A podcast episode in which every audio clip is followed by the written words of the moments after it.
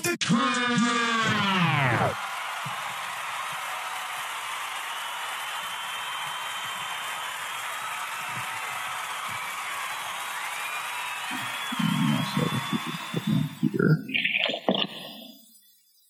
So, like, here's the thing. I've never really wanted a dog. Like, I'm not a dog person. I wasn't. I'll say that. I wasn't a dog person. We always had dogs growing up, but it wasn't my thing. Partly because the first dog we ever had somehow wasn't my dog. But I was forced to clean up after it. I wasn't really pleased with that. Like, Mom, this is not my dog. Why do I have to clean up after it? This is not fair. So from that point on, I, like, dislike dogs. Also, like, we would also get, like, walking home from, like, middle school, we would get chased by dogs walking, because we always wanted to walk down the hood way. And so, I was like, didn't really like dogs. And so we had, like, a couple other dogs. And then it wasn't until the last dog my sister had, or the one before the last one. And Max was, like, just the most chill dog. Max was just, you could be sitting on the couch next to you, you look to your left, and Max just chilling right next to you, like, just cuddled up. I'm like, no, I like you, Max. You cool, man. So what kind of dog was he? Was it a big one? No, all of our dogs were Pomeranians growing up. We always had Pomeranians. And so then Max passed away unexpectedly out of nowhere. And that was the first time I was, like, affected by it. I was like, oh. I was like, a little hurt. My sister was broke. Like, her heart broke. That was her dog, and she was heartbroken. But, yeah. And so I bought her a new dog after that one as, like, a Christmas gift that year. Because I knew how heartbroken she was over losing Max. But Max is just awesome. And so it was that. And then I was watching, the first time I watched John Wick, for whatever reason, I don't know why, but the way the cute dog was following him around and stuff. And I was like, oh, I want a dog now. I don't know why. And so ever since, you want to take one of mine? No, I'm good. Because then I was like, I wanted a beagle because that was the dog he had in the movie. But then I was like, beagles bark a lot. I can't get that in an apartment. People gonna be mad at me. So I was like, oh wait. Yeah. And then back years ago when Pokemon Go first came out, I would watch this kid on YouTube, and he would go around. He was a gamer, but he was doing Pokemon Go, and some dude over in the UK, and he had a dog, and they named the dog Eevee, and it was a King Charles Spaniel. Ooh, that dog, it has like really floppy ears. It has like the curly hair. It's really cute. It's like and I realized I have a thing for dogs with floppy ears for some strange reason. So I was like, you know what? But that dog is expensive as hell. It was like $1,800 when I priced them all out. I was all right. Can't get him yet. And then like a year or two ago, one of my employees, she was like, she wanted an English bulldog, and her English bulldog was so cute. But then she got the first one. And then unexpectedly, dog went to get snipped, and the dog died. Standard procedure, and died. So she was like she was crying. She was in tears, like, because that was her, like, their first dog. Her and her husband, they had just got married, and that was their first dog together. And the dog just like died, like on the like in during a normal procedure. So it was like strange. So they ended up buying another dog, and that dog cost them like $2,200 because they had to pay for the person to fly here to deliver it, all kinds of stuff. I'm like, yeah, nah, y'all spend. Rather get one from the pound. I'm like, get one from the Humane Society. These dogs gonna cost more than the laptop I want. I ain't got time for this. Man, that's my car note right there. I'm like, I'm sorry, y'all. It's a little too much for me. But thank you for joining.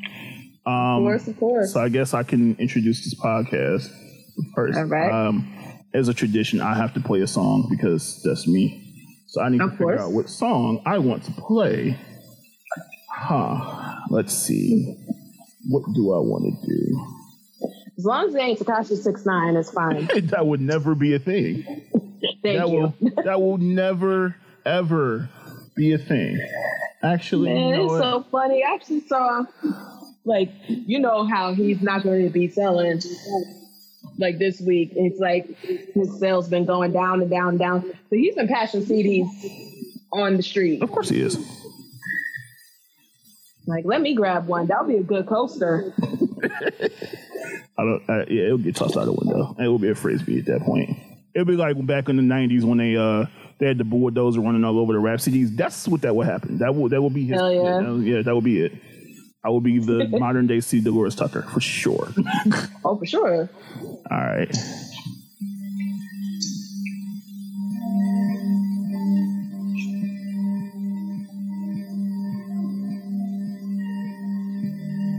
Now we gotta find a way. No matter how many maps. I figured since it was the anniversary of Mac Miller's passing, I'll just start with the Mac Miller song. That's just. Oh, for sure. We're gonna fall in the night, in the light, in the day. Can't stop, nigga won't stop. Know just how that feel. When you're on top, till the ball drop. You never seen it be so real. Feel so good right now, but it all come falling down. From the night, with the light, to the day. Feel it a little, feel it a lot. I'm swimming a bit, but deeper in thought. Keeping my head on top of my shoulders. Into some shit, I'm out of the box. With the bark on the feature. Right. Forever gone. Baby, the weather is strong. Whether it's hot or cold, I'm coming knocking on your door. Well, I'm a maintainer. I'm staying so high. Just gotta run away until we touching the sky. And you know you're dead wrong. And we love with a lie. All right. Rest in peace, Mac Miller. So, this is the first time I'm doing a pod via Zoom call. So I will introduce this podcast as I normally do. As always, I am Will K. The King, and this is the Down with the King podcast. This is episode 57, if I remember correctly. Yep, 57. This is 57. As you can hear, I have a guest with me today. This is her first time on the pod. Come to find out, she listens to the podcast, so I greatly appreciate that. So I'd like to welcome Paige Boyd to the podcast. How are you doing today? What's good? I'm doing all right. How are you? I'm doing. I'm off work, so I guess I'm fine. It's a weekend now. No work for a while. Oh yeah, for sure. Any plans for the weekend? Sleep. That's all I do every single weekend. You know, so there's nothing. And probably listen to some music. There's nothing wrong with that. So you were on Facebook and you were talking about you had some things you needed to get off and you were trying to get on the podcast. And I was like, well, shoot, I have a podcast. I'm always looking for people to get this shit off. Oh, for sure. So I'm glad I'm here. My two loud-ass dogs. Oh, yeah, you know, got to feature the dogs. So. Badasses, that's all good. So what's been, it is 9/11. Is the anniversary of 9/11, so you've seen a lot of 19th year, is it? Or 20? Yep, 19 years. 19 years since 9/11. I remember where I was because I was asleep. I slept through the entire thing. I woke up at like noon, 1 o'clock, and this girl I was talking to at the time, she called me. She was like, "Yo," and she called me. She was like, I called her. She was like, "You don't see what's going on?" I said, "What you talking about? We just lost all these people in New York." I said, "Huh? What are you talking about?" And I turned the TV on. I'm like, oh, okay. Guess I missed out. Yeah. Didn't really think that was real at the time. Right. You thought it was something out of Armageddon or one of those disaster music. Like, Sum of All Fears? What is this? Like, yeah. It was crazy. I just was like, oh, damn, okay. That didn't think that would happen. And so it's one of those things that... I went to I've been in New York a few times. Like, New York is like my second home, so I usually go there once a year. This will probably be the first year in a long time I haven't been. And I've been in the Ground Zero a few times in the museum, and this is crazy. Seeing like when it was nothing there, they rebuilt everything over there now, but when it was nothing there and it was just a framework, it was crazy. Just like, cause I remember going there when the building was there, and this is like, this actually happened. Okay, this is a little weird. So to all the people who lost their lives, of course, you know, thoughts and prayers to those people. What I will say, so the NFL came back last night. Of course. And, so, you know, it's been, you know, topic of discussion, you know, social injustice and everything has been a big topic of discussion since George Floyd's killing and Breonna Taylor and Ahmaud Arbery, Jacob Blake. The list goes on and on and on, unfortunately. And so the NFL, of course, had to do something. You know, the same. Gaslighting as usual. Right. The same sport that, you know, didn't apparently understand it when Calvin was talking about it, but it's neither here nor there, right? So they came out. So first and foremost, They didn't do anything during the national anthem. Let's specify that. They specifically didn't even come out during the national anthem. And so then they came out as a moment of silence. They all locked arms. It just display unity. And what did the fans in Kansas City do? They booed. Like, okay, tell us how you really feel. And JJ Watt was like, I just don't understand, like, why they boo unity? You don't? Yeah, that basically proved exactly what we've been saying all along. All this mess about you need to respect the flag, you need to respect the troops when everybody was kneeling and Colin Kaepernick was kneeling. They just proved that night, last night, that it was never about supporting the troops. At all. It was never about supporting America. It wasn't about respecting the flag. Yeah, it's all about... They're okay with it. Yeah, they're okay with the racism. They're okay with the bullshit that's happening and continues to happen. They just want to preserve it. Yeah, they're fine with the status quo. Because at the end of the day, as long as it doesn't hurt them, I decide out of mine.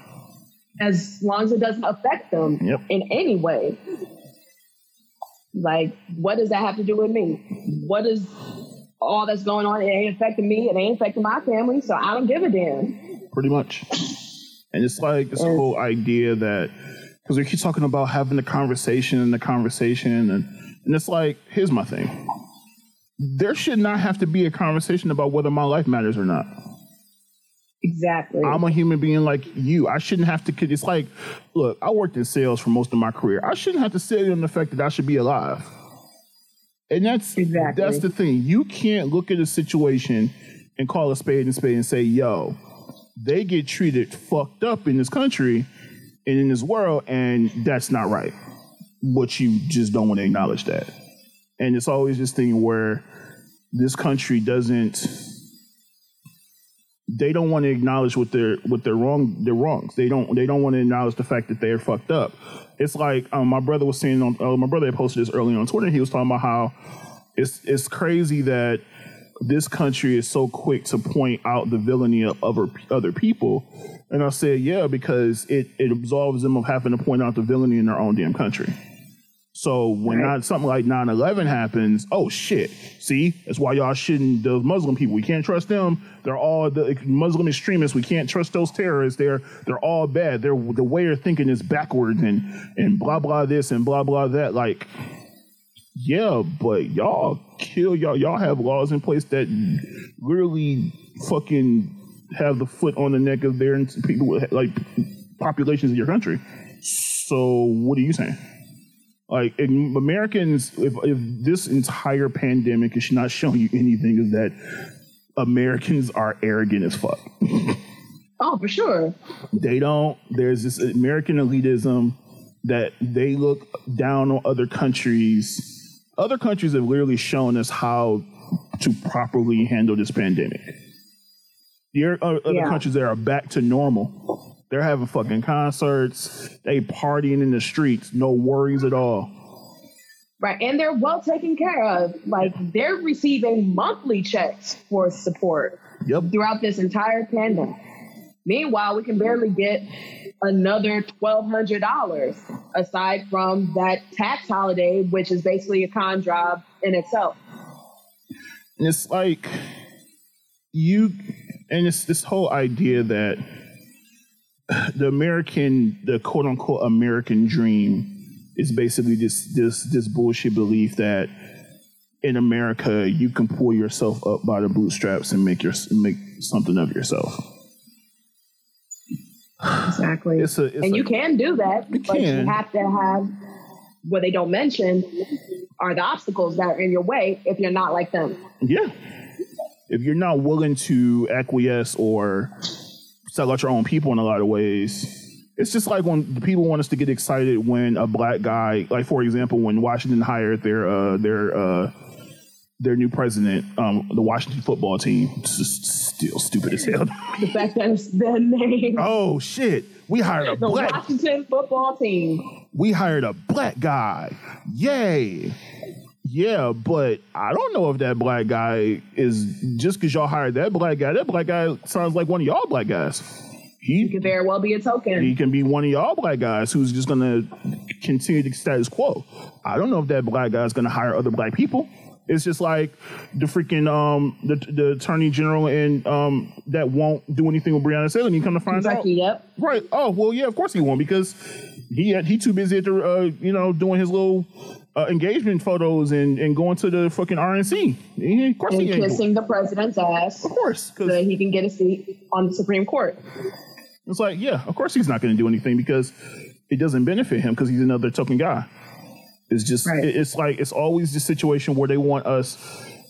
And unfortunately, we have people, because first of all, black people are not a monolith. We know that. So there are going to be black people who feel like them. They have an elitist attitude. There are poor black people that have elitist attitudes that believe that we somehow are doing things wrong. It's just what it is for whatever reason. They have views that are different than everybody else's. And it's just like, so don't let them be rich, because this is going to make it worse. It's just exacerbating what's already there. So, yeah, just because you're hiring a black guy, you're putting this particular black guy in a position of power doesn't mean that changes anything. It doesn't set up, it doesn't change a precedent, because if that person is just going to maintain the status quo, then what's there? It's just like if I'm the black CEO of a company, but if I look at my staff and my entire staff is a bunch of white people, what's the point? What benefit did it have of putting me in a position if I'm not championing diversity or even pushing for it? I'm just like, all for self. It's like, yo, I'm just here. It's all performative. And it's like, what's the point? It's just stupid. And so you got the NFL, saying, oh, we should have listened and we should have. And it's like, the message was clear back then. He was like, and the fact that y'all didn't see it, and it took y'all watching somebody die on camera for y'all to finally say, oh, yes, yeah, and it wasn't even the fact that he died on camera. It's the fact that there's all of the process. It's everything that followed. Yeah. So companies had to react.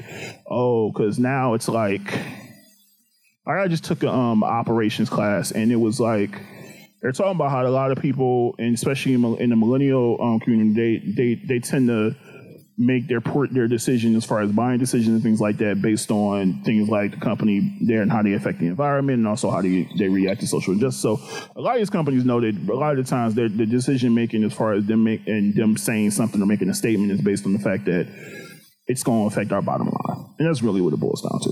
It's about their bottom line. The same thing happened when the police got caught on those kids at Starbucks, and Starbucks said, oh, we're going to shut down all of our Starbucks for a day for like racial and diversity training. What? And guess what happened after they reopened? No Black Lives Matter pins. It's the same thing. It's like, oh, no, you can't do it. This is the ones we brand. It's like, if we can't profit off of it, then it's not going to matter. And it's like, yo, y'all, look, I get it. Y'all are worried about y'all dollars, and that's cool. But I tell people like this, like when people, like all the people were arguing about electing Trump years ago, they were like, we want a businessman. I said, y'all, one thing I don't understand about business people is that there is one term that they operate by, and that's acceptable risk. Yeah. If you look into the food industry, there is certain percentages that they're willing to allow into certain impurities and stuff into your food as long as it doesn't cause, because look, it's acceptable. It's the acceptable risk. And so this entire pandemic is basically, yo, as long as y'all go back, as long as our economy is good, y'all, the losses of 200,000 people is fine. Because that's part of the acceptable risk. That's the main thing that pissed me off. Because the government knew what was going to happen. They had the heads up months ago. Oh, yeah. Even before the first case was counted. Yeah. You heard the tape with Trump talking to the journalist, Bob Woodward, saying that this is definitely worse than the flu. Yep. But he is downplaying it on purpose. he actually sounded rather knowledgeable on the situation, considering he never sounds that way in any other interview or any other press conference. He actually sounded like he knew. So he definitely had knowledge of what was going on. And he said, nah, I'm going to keep it to myself. And then he goes out and he downplays it. Oh, it's going to get gone. Or when the weather gets warm, it's gonna go away. Like, poof, like it was never here. And it's like, dude, they were trying to get y'all to test for this in January. Other countries like, you guys should probably ramp up your testing because you're probably going to have cases. And he said, nah, I'm not. And then he'll say stuff like... Even earlier than that. Yeah, and it's like, dude, because they kept just telling us, oh, no, it's in China. Don't worry about it. Just don't worry about it. It's in China. It's nothing here. Don't worry about it. You know how many people travel around from here to there and vice versa? We do a lot of trade or all kinds of stuff. We get a lot of stuff from China or school. It's a lot of going back and forth there. So, like, just making it seem like it was something that was just not ever going to reach us. It was like, no, that's not how that works. But unfortunately, the reality is that the human life is not worth more than their dollars in this country, and that's just what it boils down to. It's like, yo. Yeah, we'll risk you. It's just like these people who are protesting to have these kids or fighting to have these kids play in the college in the Big Ten and stuff. And it's like, these kids don't have no rights to begin with. And you want them to waive whatever rights they do have so that y'all are not held liable and have them go out there and potentially risk their own lives. Exactly. For what? So you got some football to watch? What the fuck? You people don't care about these kids. The kids want to play. Yeah, and sometimes, but those kids also, they don't want to play because I'm a choice. Because they know that y'all not going to help them. And they're trying to make sure they have a future as far as whether it's financially or whatever. Because so, some of the kids, some of the kids are automatically going to get drafted. That's just the reality of it. Some kids already know that it don't matter if they play or not. Their draft stock is what it is. But there are some kids that are like, yo, if I don't play, I can't show what I can do, and I can't improve my positioning. So, yes, I understand that. And some kids is like, yo, I just want to play football, and that's fine. But no parent should be encouraging a kid to basically give up his rights just to play football. It's essentially like varsity blues in real life. Like, no, you're going to go out there and play. Fuck all of the bullshit. You're going to go out there and play. It's like, y'all don't care about these kids. Y'all don't. Y'all care about y'all fucking football. Y'all care about this damn sport more than y'all care about the lives of y'all children. And that's fucked up. Exactly. And it seemed like with Trump's fan base, we'll say that fan base because that's exactly what it is, they feel like they are invincible. Yeah. And that's not the case. And it's definitely calculated to make them think that they're indefensible. That they're untouchable, basically. And it's part of a whole calculation of why he kept this a secret for so long and keep on downplaying it. Because one, the economy, first and foremost. Yep. But also, two, considering the fact that this is a pandemic and there's already a medical bias between white communities and communities of color, and they're seeing the communities of color dealing with this at a higher rate than their white counterparts. It's kind of all tangling in. Yeah, because within the day, on a regular day, we have a disadvantage when it comes to the level of care we receive. I work in the healthcare industry. I see it every day. So even when just in different levels of the type of coverage they get and things like that, and also just the ability to pay their bills because they're in more impoverished communities, they don't have the same financial stability. So if I go to the hospital and have a surgery, and it's a $20,000 surgery, and I got to pay that bill or pay even a portion of that bill, it's still a lot of money for a lot of people. And look, I have customers who can get billed. They getting billed for 6 months for two insurance plans, both like paying $900 a month, and they noticed it until 6 months later. What kind of money you got? Because I'm sorry, if I extra $20 come on my account, I'ma know. An extra $900 been coming out your account for 6 months. and you didn't notice? Ain't no way in hell. Ain't no way in hell. But that tells me about the time of disposable income you got versus what I'm used to. Because there's no, it's just not, it just don't, I would never understand that. But I see it all the time, and it's crazy to me. But they know that we don't have the same access to care. In the communities that we are brought up in, the communities we live in the black communities, they don't have access. You like, the hospitals in the city around where I live, or in the city of Detroit, because I live in the suburbs now, so it's not, I don't necessarily have that issue. But growing up, like going, some hospitals you just know which hospitals not to go to. It's just like, absolutely, yeah, I don't want to go to that one. But yeah, somebody say, yeah, well, I'm hurting. What hospital you want to go to? You know, in a hospital not to go to. You know, or that one. Exactly. It's like, yeah, nah, we got going. Nope, stay away from that one. And it is still like that to this very day. Yeah. And they know it. And so, because of the fact. And then you also have the fact that black people in the black community, they have typically have underlying conditions that are going to be more affected by COVID, and they knew that too, which is why Fauci tried to say, "Yo, the black community is going to have, it's going to be disproportionate for them because of the existence of underlying conditions like diabetes and things like that that are more prevalent in their communities, and kidney disease and things like that, and high blood pressure. Those things are going to be more prevalent for them. It's going to affect them on a greater scale, and that's exactly what we saw." Because I remember, and the thing is, unfortunately, because black people have been impacted and they don't trust anybody, that also means they're more susceptible to every conspiracy theory known to man. And yes, while some of them have some truth, some of them are ridiculous. So the first one was that black people can't get COVID, which I was like, huh? I wish we had that superpower. That would be nice. Look, you ain't seen all, because look, man, open your third eye, man. It's the people in Africa ain't got it. The fake woke people that are so woke they need to take it out. Oh my god! Like, I'm in the on Facebook. There's a hotep group, but nobody's actually a hotep. So what you do is you go in the group and you just post like you're a hotep. It's hilarious. Because people just make up stuff, and it'd be the most ridiculous stuff in the world. And I'd be like, this is how these dudes talk, though. They really be thinking they know what they're talking about. And I'm like, y'all dumb. Like, yeah. Dumb.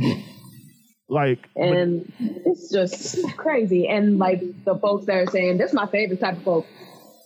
I'm not going to vote because our votes don't matter anyway. They're going to choose who they want to choose. Which there is some truth to that, but it's ridiculous, because and it's exhausting. I would think, my thing is this. I always tell him, I say, my brother had the same argument on the episode of the podcast. He's like, I'm just not going to, it's just, I don't see the, it's like, yo, here's my thing. Y'all said the same shit last time, and that's how we got Trump. Exactly. So if y'all fuck this up again, I'm finding each and every one of y'all motherfuckers and I'm punching you in the throat.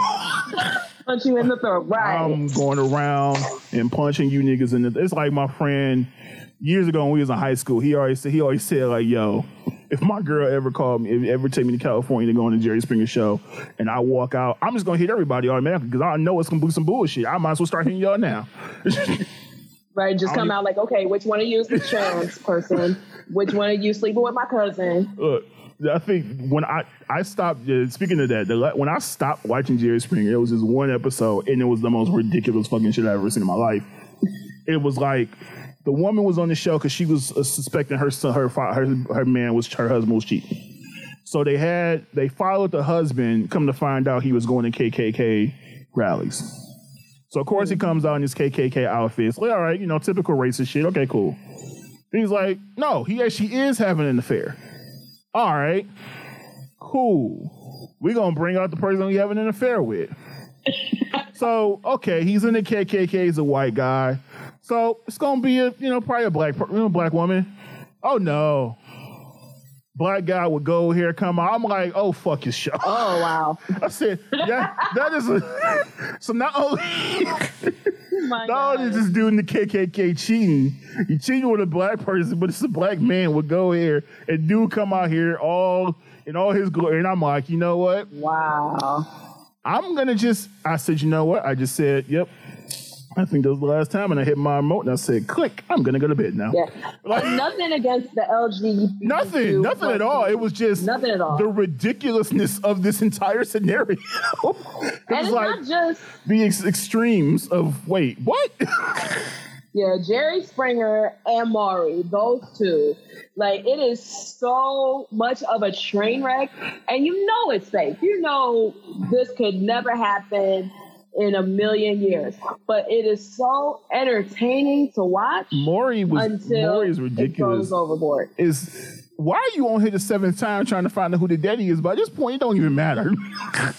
Right, at this point, just go ahead, like, accept your responsibility as a single mother and keep pushing. You a hoe. Like, if you went through 7 dudes and you still don't know who the daddy is, you still don't know. I saw someone that was up to, I think, the 15th person she was testing. Why you keep coming up over here? No. Like, if I was Maury in the situation and I see the same old broad, like the 20th time, I would just have to, like, look, you, baby, you might as well just charge us a loss. Like, I'm sick of seeing your face because it has been 15 years. Because the thing is, in order for this to happen, you would have had to mess with all these dudes within like a week or two. Like, it wasn't like a long period of time. Like, it's not even believable at this point. Like, no, this is like, it is like, if he was like, what the fuck? Was this a train? Like, I'm like, that's the only other option. Like, what is going on in your life? Like, was you a bus down? Like, I mean, what the that's all I can think of at this point. I'm so confused. Like, oh my God. But no, and my thing is this, I wonder, like, when he goes on to Kanye like, the fuck is, like, does she just be looking at him funny? Like, she probably used to it by now. I'm sure she is. I'm like, what the fuck is going on with this show? Like, she's probably just looking forward to the next ridiculous story because, you know, she retired. She like, I ain't got shit else to do. I'm sitting at home and watch this bullshit my husband do. Like, so, honey, what kind of ridiculous bullshit did you deal with today? With his old X-Track star cameraman and shit. Oh, my God. That would just be on it. Man, the cameramen on the Maury show, they need to go ahead and run in the Olympics. For sure. Because they go so fast. Like, either there need to be receivers. Like, equipment. Right. Either that or niggas got, like, yeah, you can, as far as these niggas got hands, they're going to Lions use a receiver or something. Like, for real.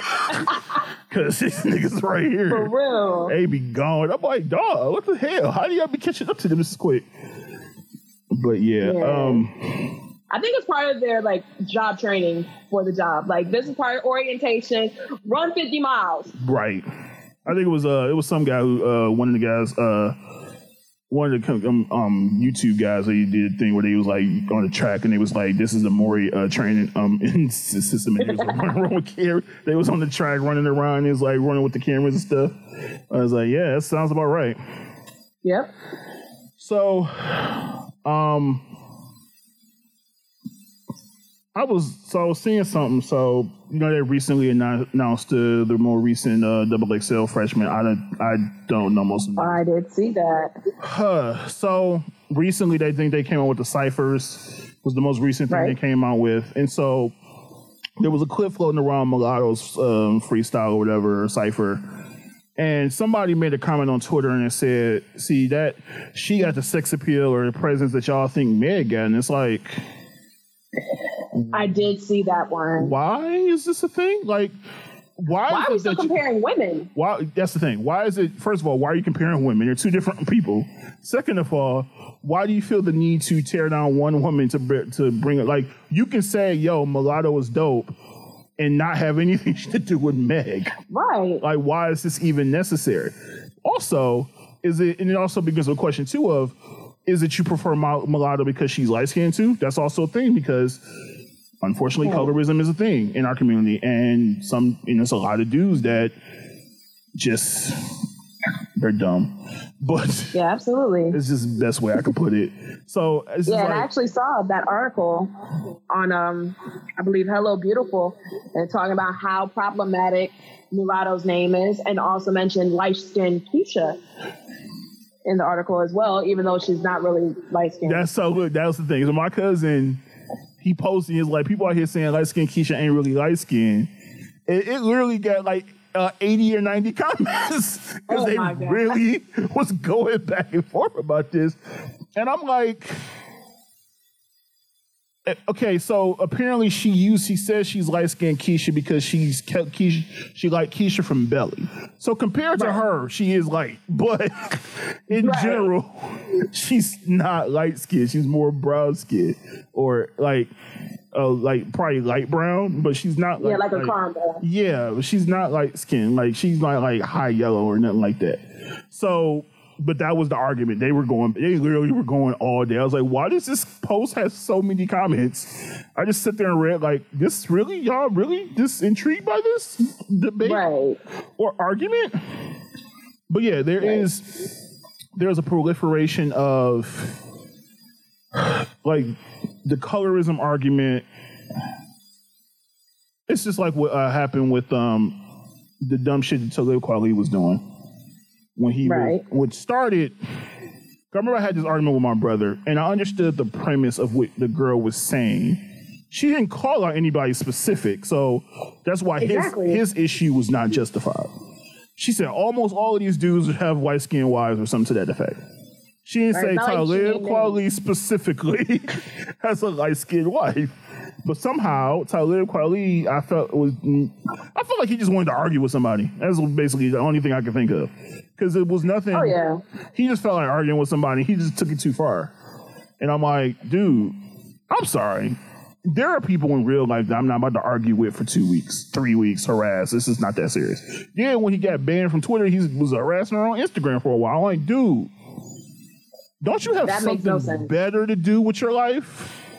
Like, go make an album or something? It's like, dog, what the hell is wrong with you?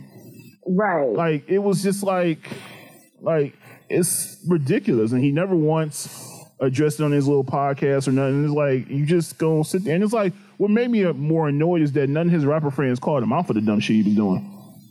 But everybody and their mama, when J. Cole and the whole shit with J. Cole and on, every nigga's called like Chance and them called like nobody called Talib out for this shit. Nobody said, look, nigga, you just chill, nigga, chill out, calm the fuck down. It's just like all these rappers just still quiet about the Tory shit. Speaking of Tory, bitch. Absolutely. Oh, yeah, Boosie's talking about, I don't want to talk about it. Nigga, you talk about everything else you don't know nothing about. You talk about how you set up your son to get molested, but you don't want to... You comment on D-Wade and his daughter, but you don't know shit about, clearly. But you can't comment on this? Oh, okay. But yeah, it's a lot of niggas that's been real awfully quiet. Like, look, like Bun said, look. Also, Tory better not ever go nowhere near Houston. He might not. He might not be able to go to Texas. Like, that's a wrap. Like, that is a wrap. Like, he might want to stay as far as he can away from Texas because he might as well go back to Canada. I feel like if he crossed that border, like as soon as he crossed over state lines, he might catch us. He might. It's like Bird coming back to like Detroit. Like it just look. He might be hit making now, but he still can't come here. Right. I was like, yeah, still don't come back here.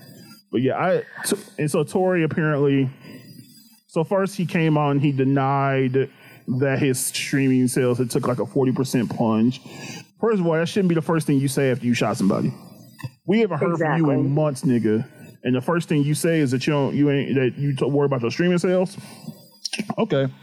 And so then we come to find that apparently the night it happened, after it happened, he texted her saying he was too drunk. He was apologized for what he did. And he didn't specify what he did, but he apologized saying he was too intoxicated. And I don't know about you, but even if I've ever been drunk, I don't think I've ever been drunk enough to say, you know what, I'm going to shoot somebody. Exactly. I've never been there. I'm like, you know what? Look, I understand he has the whole Napoleon complex thing going, but dog, what the fuck? Man, they need to go ahead and stop making excuses for toxic masculinity. Like, that's simply put, like, I was drunk. That is not a decent excuse. That's like saying, oh, I was drunk. I didn't mean to kill you. Oh, I was drunk. I didn't mean to rape you. None of that shit. You did the shit. And even in that case, they would probably make up an excuse like, well, what was she wearing, though? Or what did she do? Or what she doing? Like, it's always this question about what the woman did, or y'all know she probably, like, I saw some post on like, you know, Meg probably did some deserted shit. No, she didn't, because I don't know what the fuck you thought. Did she have a gun on this nigga? Did she shoot him first? Because I'm sorry, I can't think of nothing she would have done first that would have made this nigga shoot her. And mind you, again, he shot her in the back of her feet. She was walking away. So exactly. It wasn't even a decision. Like, it wasn't like y'all was in a Mexican standoff and shit. Like, nigga, no. The fuck? Right. She was walking away trying to de-escalate the situation, and he shot her. Like, because his ego was hurt. Yeah. His ego was hurt. And he, like, because there are a lot of dudes that don't like when a woman doesn't want to engage. So if she walks away from the situation, it's like. And it happens on the other side too, because I've been in situations where I'm not gonna argue with you. I'm just not. This is not my thing. And I would rather chill, let the situation calm down, than sit there and fight. So I've stepped out of situations before and people didn't like it, but my reaction is not gonna be like, "You better not shoot me." What the fuck? Like that's ridiculous. Like, it's just crazy to me that people, especially men, like, they have this thing where it's like they don't ever want to acknowledge that these dudes are trash. It's just like I always say, if a woman posts something that says to this effect that these guys are trash, or these guys are this, or these guys are that, the first thing, it's never a question of why do you feel that way. It's always, no, all dudes ain't like that. I'm not like that. And it's like, nigga, why are you commenting? She wasn't talking to you. Right. Like, first of all, stop trying to use this as a reason to try to slide inside her DMs. That's the first thing. Second thing, ain't nobody give a damn about you. If the shoe don't fit, shut the fuck up. Exactly. But y'all niggas always want to make sure y'all voices are heard to tell everybody how y'all not trash. But by the way y'all doing it, you just showing that you are trash. Because you're not. Yeah. Because if you weren't trash, you would actually care about the fact that this woman is saying, "Yo," because then you want to know why. What is about her experience that made her feel like that? Why? What has she gone through? What is she's experienced with some of these guys that makes her feel like these niggas is trash? That's to be the question, but that's never the question. It's literally right. It's never, because you don't care about the woman. You don't care about how she feels. All you care about the fact that she called out dudes. Exactly. Wow. And she's already been through so much within the past less than 2 years. Yes, she is on a higher platform than ever before. Right. And she's doing so being unapologetic, expressing herself the way that she wants to express herself. And men are naturally intimidated by that. Yep. And it's all throughout her career saying, "Oh, she's a man, she's not really a woman," which is ridiculous. And why she calling herself a stallion? That's a male horse. Like, first of all, that's Houston lingo, so shut the hell up on that. And the fact that she is expressing her sexuality and the fact that she has power over it, that's what men don't like. Yeah, that's true. Guys. Well, I shouldn't say all men. Well, no, but you're right. It's a pretty broad spectrum of guys who don't have an issue with women owning their sexuality. It's just like I see the memes where a woman and like they'll say like woman says pussy and nigga take his head off, the guy took his headphone off. Like, why is it y'all so intimidated by women saying the words that y'all men say all the time? I've listened to guys talk about, y'all listen to all kinds, like when WAP came out. Nah, this is too vulgar. Like, nigga, I'm sorry. I grew up in the era with 2 Live Crew. And the original, "There's some hoes in this house." Like, what the hell are y'all talking about? Nigga, I Can Yelly had songs, nigga. The fuck are y'all talking about? We're Too Short, nigga. Like, even back in the parents' day with Millie Jackson and Marvin Cease. Like, there's too many examples of vulgar ass songs by men for one that are just as bad, if not worse, in some instances. And y'all tripping over these women talking about what y'all always looking for any damn way. Like, they're saying, "Yo, I know my shit good because you want it, nigga." Like, what the fuck? Like, what is the problem? But now... Yeah, and the thing is, they don't have to talk about sex all the time. They don't. They don't talk about sex all the time. But like Mulatto said in her freestyle for the XXL Cypher, I don't have to rap about sex, but it's too good not to brag on it. Niggas brag on their dick all day. Hello. Niggas brag on their dick. I've heard 50 million bars about nigga and they prowess in bed. 50 Cent has a whole song about it. At least. I've heard niggas rap about their dicks for years. Exactly. And nobody bitched about it. Nobody said, nah, nigga, stop rapping out your dick. But as soon as a woman talks about her own sexual prowess and owning her own sexuality and her using that shit to get, you know, using that shit for whatever she want, because at the end of the day, like I tell niggas all the time, like I had a conversation because I remember I was at a barbershop and my barber, it was this girl, the hairstylist, and they was talking about like if a dude take you on a date or something to that effect. And he was like, he asked her, like, do you owe him? And it was like, no. I said no. And she was like, nah, that's his choice if he decided to like spend money on me. I don't have to get him shit. But exactly, it's just not the way that works. And I had the fact that I had to explain the consent to him. And so he was like, and he was like, well, what do I have to marry? I said, it still don't matter. Yo, there's nothing in your vows that says you own her body, nigga. So if she don't feel like fucking you, she don't have to. That's not how that shit works. You don't own her body because she's your wife. That's not how that works at all. So it's this whole, like, it's too many guys that don't understand that. And so if a woman is in control of her sexuality or she's showcasing her sexuality or flaunting it the way she wants to, it's just like, it's always, whenever a woman gets in sexually harassed or assaulted, or there's always this question about what she was wearing. It's like, who the fuck cares? Guys gotta understand, women don't dress sexy all the time for you niggas. Most of the time it's for them. They don't give a fuck about you. I wanna get dialed up for myself. I wanna get dialed up with my girls and go hang out and enjoy myself. I wanna get dialed up or go find a nigga, but that's apparently what niggas think, is that every time a woman gets dressed up or she dressing sexy, she showing a little cleavage or whatever, or she got tight pants on or something, all of a sudden she looking for a man.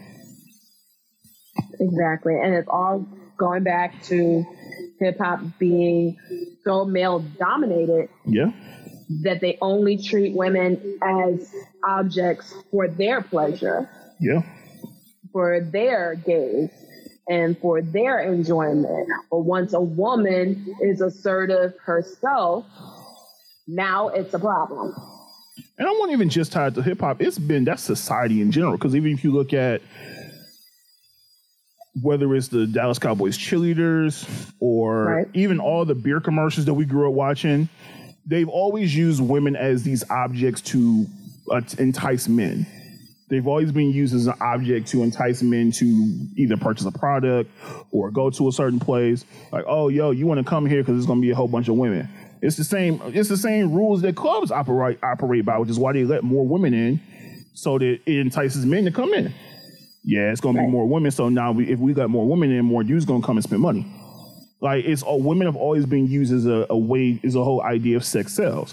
But it's only appropriate if men are the ones selling women in their sexuality. That's what it boils down to. If the men are in control of selling that sexuality or the sexuality of women, everybody's fine with it. Nobody bats a fucking eye. But as soon as the women are in control of owning and promoting their own sexuality the way they want and controlling their own narrative, that's when guys have a problem. And that's the reason why so many guys have a problem with Meg, because Meg at 25 years old is more comfortable in her skin than most guys would accept. And she don't need these niggas. And niggas don't like that shit. And some women don't like that shit either. A lot of them don't. And it's crazy. A lot of the pick-me's don't. Yeah, and it's like they're jealous because she's comfortable with who she is. They're either jealous of that, or they're jealous because she gets attention, or like it's so many. And it's like, and also there are some women who still believe the whole patriarchal bullshit. There are some women that are still stuck in that shit because the reality is, for years.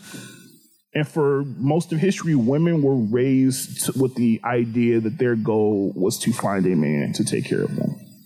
Exactly, from parents to the church. That was the goal. That was the, you need to find you a husband, to the point where they were marrying off their daughters at 15, 16 years old to this man, like, yo, you're gonna marry him, and this is, or like, yo, you're gonna marry him, and I'm gonna get his goat. Like, it was just like, these are the shit. Like, women were used as bargaining chips for years.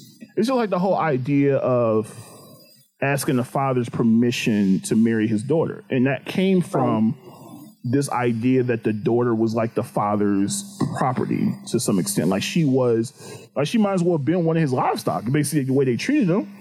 Like, I could see out of respect, if that's something that woman wants, I understand it. But the whole idea came from the father owns the daughter, and her chastity was his property as well. And it's like, that's just weird and creepy as fuck for me. Like, very much so. Like, very creepy. Like, there's that, no man should have any say so over a woman's body, ever, fucking ever. And that's still happening, especially with the whole T.I. situation with his daughter. Yeah, and there are people that still think that way. Even the way he treats Tiny, like the way he referred to her, and I'm like, nigga, she's not just like, she's not just fucking like your sexual object, dog, but he's like referred to her like that. And I'm like, nigga, that's your wife, dog. Look, my dad, back when I was a kid, like, my dad made it clear to me where I was, I was 14 years old. I was like 13 or 14 years old. And I don't know what I was doing this day. I was feeling myself a little bit too much. I don't know. I was beside myself. And my mama asked me to do something, and I stepped to her like, I was that nigga. I don't know what I was thinking. And so she made me go outside. She's like, "You're gonna stay outside till your dad get home." And I was like, "All right." And so my dad got home, and he didn't even touch me. But he said to me, he said, and this is just real calm voice, which made it even more scary. He was like, "You're my son, but nigga, that is my wife. If you ever, and I mean ever, disrespect her again, nigga, I will end you." And I'm like, wow. Oh, okay. I know. Well, that made you learn your lesson, though. I learned that lesson real quick. But, like, it was never, like, even growing up, like, it was never a situation where my mom was not equal to my dad. My mom worked until she couldn't. Like, when she got sick and she was on disability is when she stopped working. But before that, my mom and dad both worked. And she didn't become a housewife until she couldn't work anymore. So, but before that, she was pursuing her career, moving up in her, you know, her career like quickly. So I never grew up. I never saw, like, for me, I always was raised. I'll say this. I was lucky. I was raised by a lot of strong-willed women. Like, even with my grandma, even though she stayed at home, my grandma was everybody's boss. Well, absolutely. She wasn't scared of shit. My grandma's 4'11", and she ran that fucking house. She had a bunch of boys, a few girls, and everybody was scared of her. My dad would tell us, "Is like, look, if we got in trouble, it wasn't waiting till Grandpa got home. By the time Grandpa got home, we got our asses beat." Exactly. Like, my grandma didn't play with y'all. Like my mom said, when her and my dad started dating, and she would go to the store with my grandma, and she said my grandma had this little tutu in her purse and would be ready for somebody to walk up on them, like. She will pop you in. Right. Was scared of shit. And so I was raised by really, really strong women. And so I've never understood the idea of having a woman that's like submissive to the point where like you feel like you in control of her. Like that shit makes no sense to me. Like I had a friend who said like she couldn't leave a house if she wasn't like makeup, skirt, like heels. I don't care if she was going to the corner store. Her man would not, like, she couldn't leave the house if she wasn't dialed up. But I'm like, the fuck? Wow. Kind of bullshit. Like, these niggas is ridiculous. Like, this whole, well, you a rep, right, nigga, she's not your representative. Exactly. She should be equal to you, nigga. Like, and it's like, it's this whole idea that guys view women as like some type of possession. Or some type of possession is something they own, or and it's something things like, yo, you better do this, or you gotta do this, or this is the expectation I have for you. Like, what expectation she have for you, nigga? What are you living up to? What are you doing? And don't say you just got money and dick, because that's not enough. Exactly. And unfortunately, most dudes can only provide that, and sometimes not both. So right. So it's like, yeah, so, it's definitely interesting how some men operate. Very much so. So there's been a lot of controversy. So what was it, like 3 weeks ago? 3 weeks ago, Joe Budden announced that he was leaving Spotify, and right. He went on a long, very long rant, as Joe's known to do. And he went to very detail about why, what happened. And ever since then, there's been a lot of other shit just kind of trickling out of nowhere. It's like, and look, it's a nice trickle effect. Like, very much so. And it's like, and it's not that I'm not defending anything he's done, because I don't, that's not like, at the end of the day, if you put your hands on a woman, you a trash nigga. I don't know who the fuck you are. Absolutely. That's just reality of it. You trash, I don't fucking care you. But the timing of it is definitely not lost on me, because it just seemed like all of a sudden all this shit just trickling on. It's like for one thing to come out, maybe. It's like 4-5. It's like a news story every other day. Like, was Spotify holding all this shit in the tuck? Like, yo, unleash the hounds. Like, what the fuck? Yeah, it's like, definitely some interesting timing. It's like, yeah, y'all had this shit, like, send the package. Right. Like, they pushed that button real quick. And look. Yeah, pull the lever, Croc. Yeah, like, yo. That's what it is. And like, look, Joe is a character. Joe is, something. He's Joe. That's just the best way to describe it. Joe is Joe. Joe has been Joe. Joe's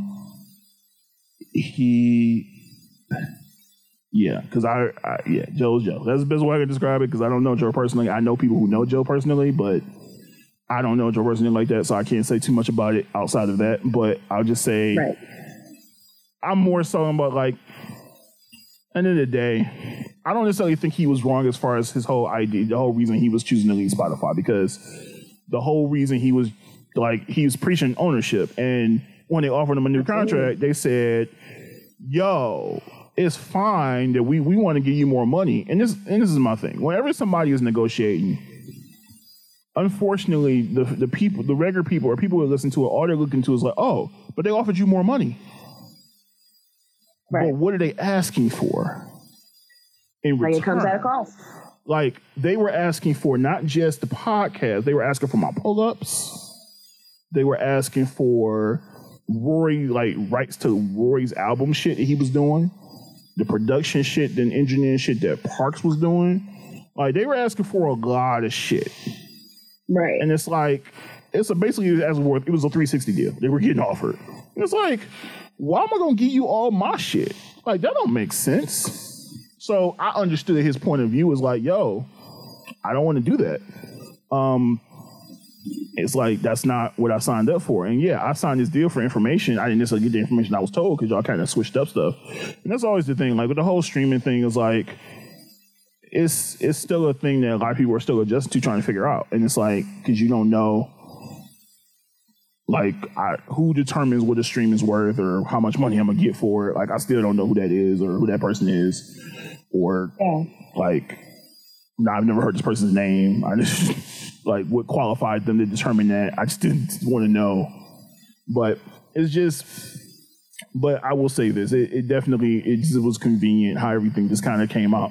But like I said, if he put his hands on a woman, whether it's, now the Tahiri situation, that one I don't, because he explained that one, because he said that situation, some dude punched her. And the way she described it, now I don't know what the other stuff, but he just like, he had like receipts for that situation.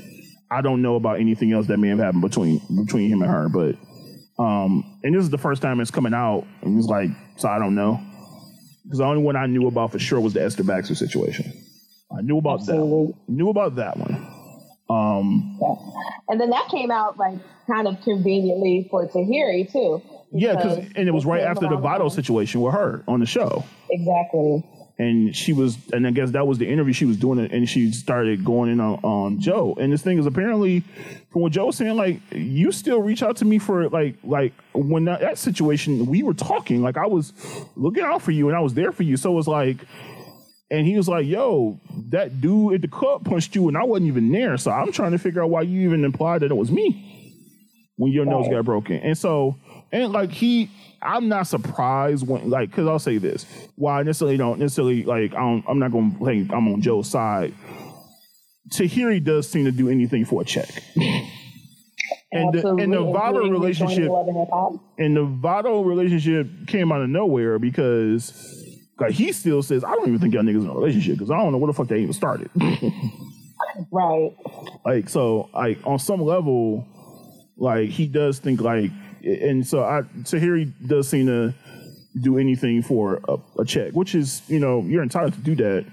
But, you know, sometimes people will sacrifice their, you know, morals for a check too, unfortunately, and that tends to be a thing. Yeah. And it seems to be the point where it's kind of, like, unbelievable too, because, wow, you're throwing Joe under the bus, but then when you were on Love and Hip Hop recently, you were all gassed up in front of his baby mama. Yep. That, oh, I'm the first lady and all that. Like, girl, doing the absolute utmost. Right. So it kind of damages her credibility a little bit. And it's all, and I understood, and I agree with what he's saying is, like, you saying some shit like that when it's not true does make it harder for people when shit is real, because enough people come out and make these fake ass allegations, it makes it so when somebody does come out with a real one, you're looking like, well, I gotta wait to see. And it's like, you shouldn't have to. Like, I shouldn't be able to, when a woman comes to me and says she's been abused, I shouldn't have to question whether she's telling the truth. Right, and unfortunately, exactly. There have been too many women who have, it's just like, I'll say this, there are women who use their power. So women do have power in certain situations when it comes to dealing with men. They have power when it comes to child support, and they definitely have power when it comes to abuse allegations. Because reality is that if a woman just says you abused her and it's not true, even if it comes out and it's not true, by the time it comes out that it's not true, your reputation is already ruined. Exactly. And it's hard as hell to come back from that. Even just the allegation is hard as hell to come back from. And then, and also when it comes to women who use child support as a weapon. And it's like, yo, like, I remember my boy when he was going through it and his baby mom was asking for a certain amount of money, but unlike a lot of dudes, he had his shit together. He documented every dime he spent on his son. And so they were like, no, you really only getting like 100 a month because he spends everything else he pays for. So there's no reason for you to get any more money than that because he's literally paying for everything else. He has it all documented here because she was trying to get a lot. And he was like, yo, no, here's all my documentation for everything that I pay for. Because and that's a lot of dudes don't do that. They don't think about that. And it's like, but you also got to know your personnel. You got to know who you're dealing with. And if you know this person can be spiteful, you need to protect yourself. Because unfortunately, you don't know what that person's feelings may be about whatever y'all situation was. Whether it's, yo, y'all broke up, whether you hurt her, whether she hurt you, or she just like feeling a way about the fact that you may have moved on. It's just what it is. And the only way she has to get back at you is that way. And I hate when people use their children as a way to get back at a significant other. Either case, it's just like, why? That's childish. Because first of all, we putting your kid in the middle of this shit. That's between y'all. That's between y'all. You putting this kid through a traumatic experience just so you can get your shit off, and it's like, that's not cool. Right, and you're making the child pay for your failed relationship. Right. Yeah, that's kind of interesting, and it kind of makes me think about like this whole situation that's going on with Dr. Dre. That was the sponsor support.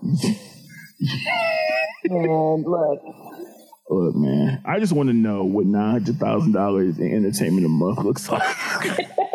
Like, are you booking Drake in your backyard every month? Like, I just need to know. It's like, well, you have to also understand, considering the fact that they've been married for 24 years, right? and he's a billionaire. Right. So obviously there is a lifestyle that is very different from ours. I'm totally aware of, I understand that part. I just want to know what $900K a month of entertainment looks like. I mean, you have to understand, like, there's expensive cars, there's probably a yacht or two in there somewhere, vacations every other weekend. So, but yeah, it is definitely very excessive, but it's kind of like I'm on the fence with it. Like, yes, $900K for entertainment and $20K for your cell phone bill. I don't know if she's either calling to Mars or Thanos. She has AT&T. I'm just saying, like, so yeah, it is definitely excessive, but considering the lifestyle that she's had for the past 24 years, she doesn't want to let it go. Oh, no. I totally get that. I don't begrudge her. You got to shoot your shot because she already did because she tried the whole prenup thing. Come to find out he does have one because she, right. My thing is this. I don't understand why she didn't, her being a lawyer, because that's another thing I don't understand, the tuition thing. I'm confused. First of all, what tuition is $60,000 a month? Yeah, and all the kids, they're grown. As far as I know, they're grown. One is at USC, but I'm sure he's paying for that. So I'm confused on what tuition and housing is $60,000 a month. First of all, what school is that? Ain't no way she's paying loans or anything. So there's like I'm confused. I'm sure she ain't got no debts. So I'm like, right. What is $60,000 a month for education? Whose education? What are you learning? The Da Vinci Code? Right, the Da Vinci Code. I can't. All right. And then also $125,000 for charitable. Why am I paying for you to donate stuff? Like, last time I checked, I didn't need your help to donate my own damn money. Am I getting the tax credit? I'm confused. That's my question too. Like, why? I can donate my money. Like, I could donate.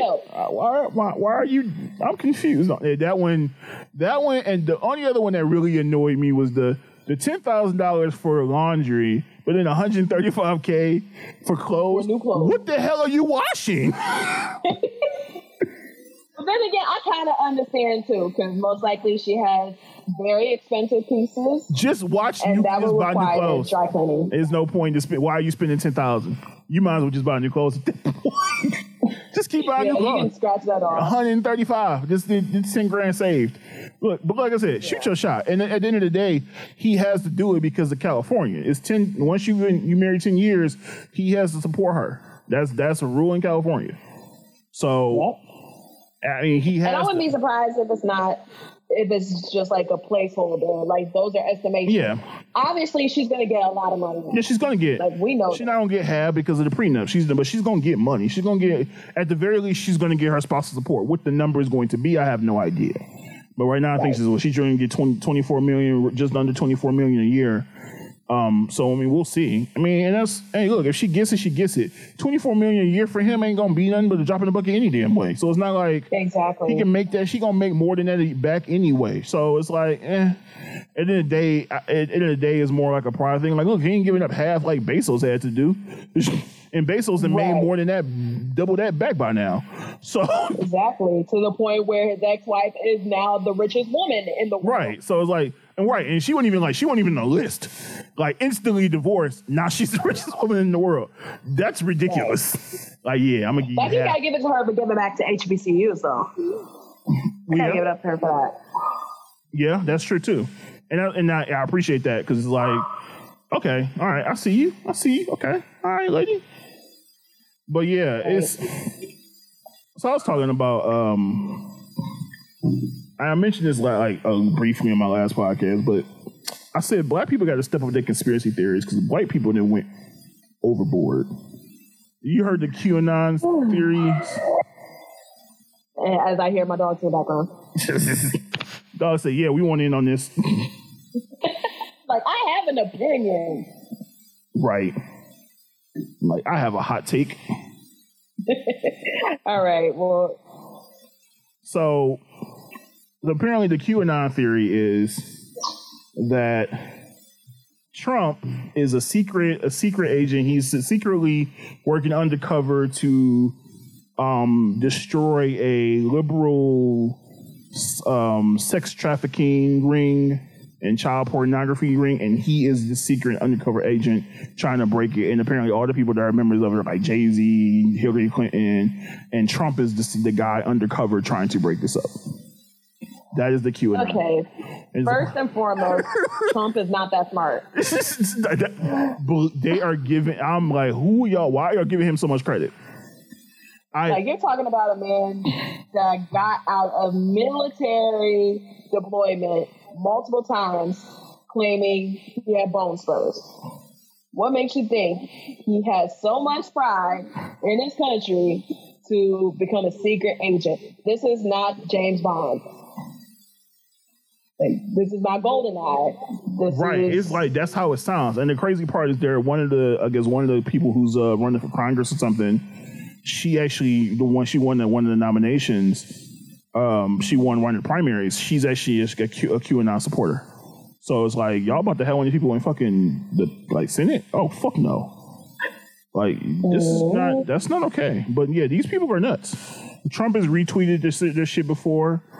Like, they are ridiculous. Look, black people was cool with the whole Illuminati thing and all the rappers and stuff right there, but y'all, they like, nah, we got, like, hold my beer. We got one for y'all. Hold my beer. We got one for y'all. Y'all ain't gonna, like, hold my White Claw. Y'all thought that was, y'all thought that shit was cool. Nah, hold my Zima. I got one for you.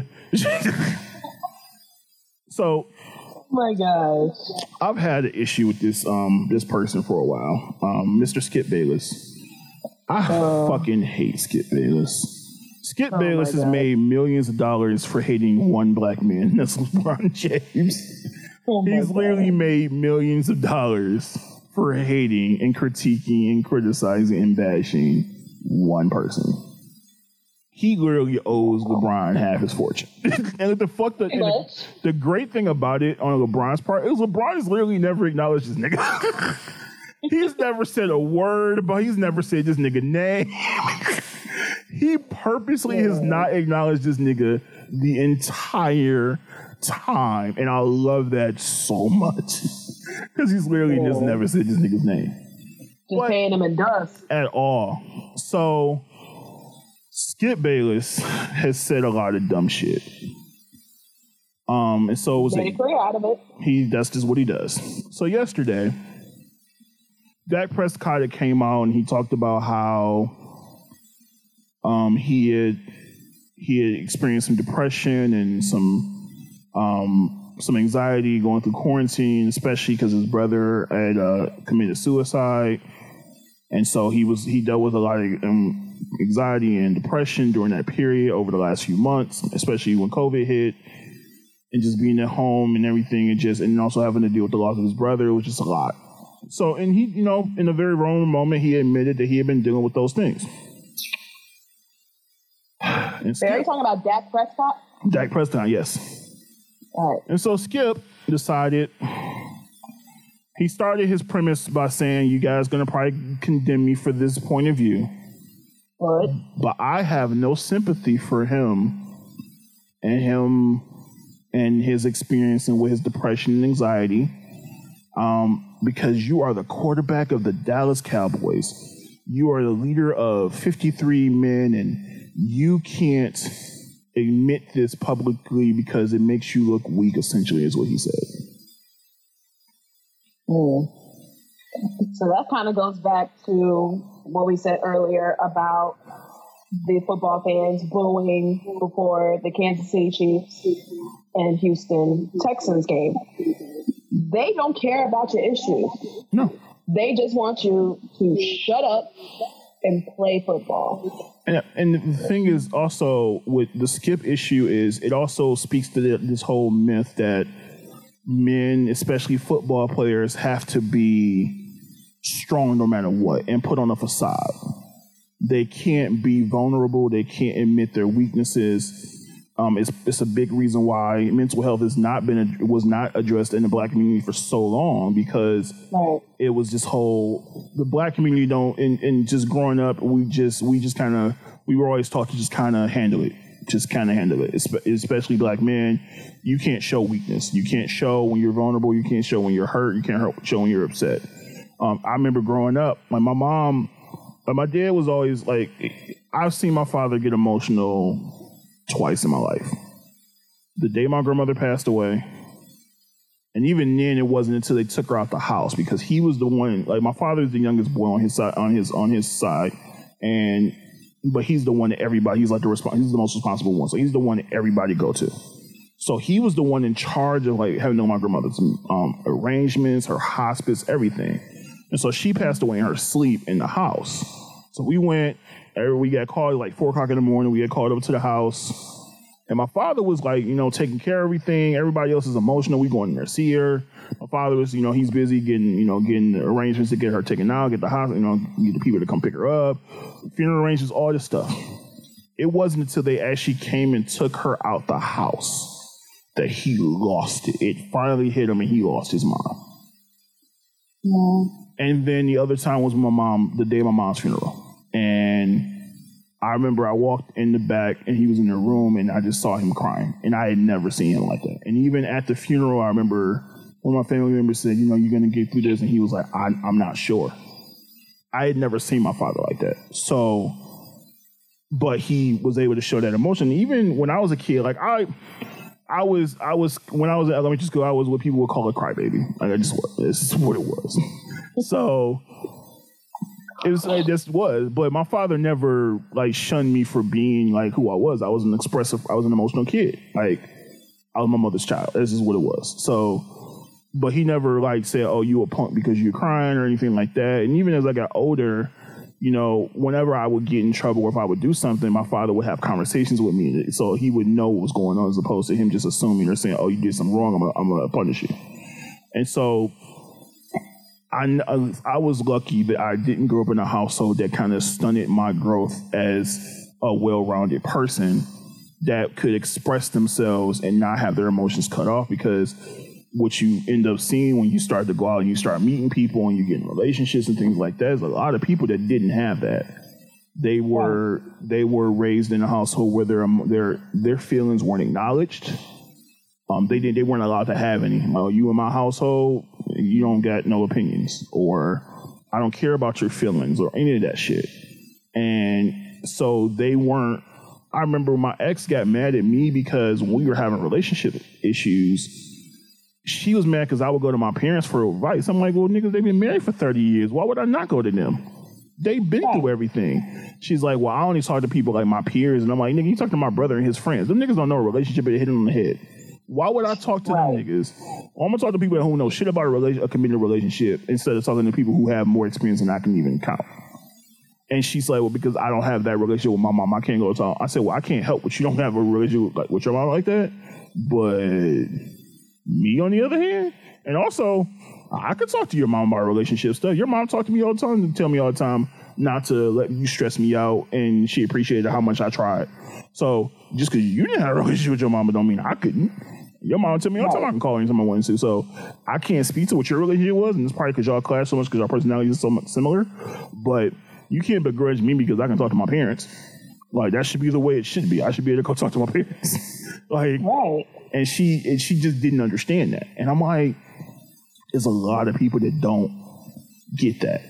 And it's like they don't have that relationship, or they don't have that luxury of, having to acknowledge, because there's always been that whole separation of I'm the parent, you're the kid type of thing when you're growing up, and it doesn't change for a lot of people. And so him saying that he doesn't have any sympathy because you're the quarterback and you're supposed to be a leader, I said part of being a leader is being able to admit when you're not right. You're not 100%. You're not, because you're not going to be 100%. You're not going to be on all the time. Everybody has moments when they're like, I don't know if I can do this. I went through, when my mother passed away, I didn't allow myself a time to grieve because I was so concerned with everybody else. I was concerned with my dad. I was concerned with my brother and my sister. And I was so concerned with everybody else and what they were dealing with. I didn't allow myself a chance to grieve. It was about 2 years before I finally allowed myself to truly grieve, because I was so focused on everybody else. And I told myself I can never do that again, because it wasn't good for me. It affected my relationships with other people because I was holding on to that pain and not allowing it to actually just get out. And you just can't do that. You have to be able to admit that. And a lot of people don't seem to understand. And the worst thing about it is that Skip has talked about mental health stuff and his acknowledgement of it and stuff like that, and even dealing with himself. So for him to come out and then call him out just because he's the quarterback, you old dumbass. Exactly. Like, it's toxic to yourself. Exactly. And it is the wrong type of message that you want to put out.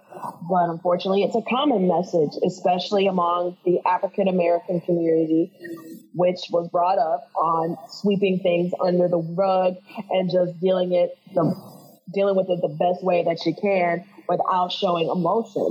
And that's something that we need to encourage, especially among our Black men. Right. Because guess what's happening?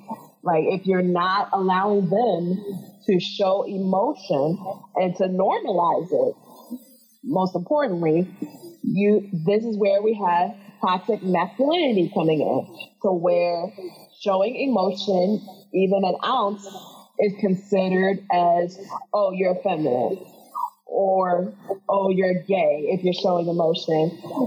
Like, that's something that needs to be squashed, and we need to normalize getting mental help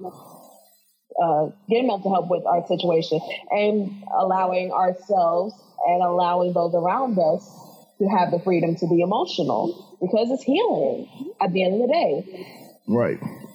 I say for a lot of people, especially when, like, if you are a man who's never really dealt with your own emotions, your own mental health, a lot of men don't even ever get into a conversation about it until they end up in, like, marriage counseling. By then, it's a little too far gone because you've already become who you are. And it's harder to break down those walls at that point, because you're not just breaking them down for yourself. It's a lot easier to do it when you're doing it for yourself. But now it's not just you that's impacted by it. It's somebody else who's in this relationship who's already committed to you. So now I'm trying to break down these walls, which may have taken me 20 plus years to get to a point where I'm trying to do, but I'm also doing it for a specific reason, and that's to save my relationship. And that's harder to do because it puts the pressure on you to make sure that you're doing it, and it's not doing it for the sake of your own mental stability. So mental health should be a conversation early on, whether it's in high school, college. Like, it should be a conversation that you're having early on in your household, because at the end of the day, and that's the one thing I also appreciate about my growing up, is that we were always able to talk to our parents. Like, anytime we were all around each other, we was always a conversation. And my parents, it wasn't really too many, like, secrets in my, like, house as far as, like, what was going on. Like, my parents knew what the fuck we was doing, and we would talk to them about it, and we could talk about anything. It didn't matter if it was whatever dumb shit we were doing. Like, it was very, like, we always had a very open forum in my house. So I think that ability to do that and talk, and my parents being very open-minded in so many different things and allowing us to just explore. They didn't say you had to only do this one thing, or you had to be this way or act this way. They allowed us to explore and really figure things out on our own. And so I think it made us a lot more well-rounded and allowed us to experience a lot of different things that a lot of kids my age or kids I grew up with didn't experience or didn't get into. Like, that's why you have so many people in the city around Michigan that don't venture outside of Michigan, because it's outside their comfort zone, especially in the Black community. Like, I remember my friend, she was from Utah, I think, and she was a pre-med at Wayne State, white girl, and she was showing one of her friends here, like, she was showing one of the guys here that she knew a picture of her backyard, and he was like, is that a postcard? Like, that's a picture? He was like, no, that's my backyard in Utah. Like, that's in his. He thought it was like a picture of a mountain with snow and shit. He thought, like, it was like a postcard or some shit. He's like, no, that's my backyard. Like, he's like, wow, really? It looks like that? Like, yeah. She probably venture out and go to different places. And she's like, right. She said, I was so surprised by some people who've never been outside of Michigan. I said, yeah, pretty much. If they've either been to Cedar Point or they've been to, like, Canada on a whim, but that's probably the extent of their traveling.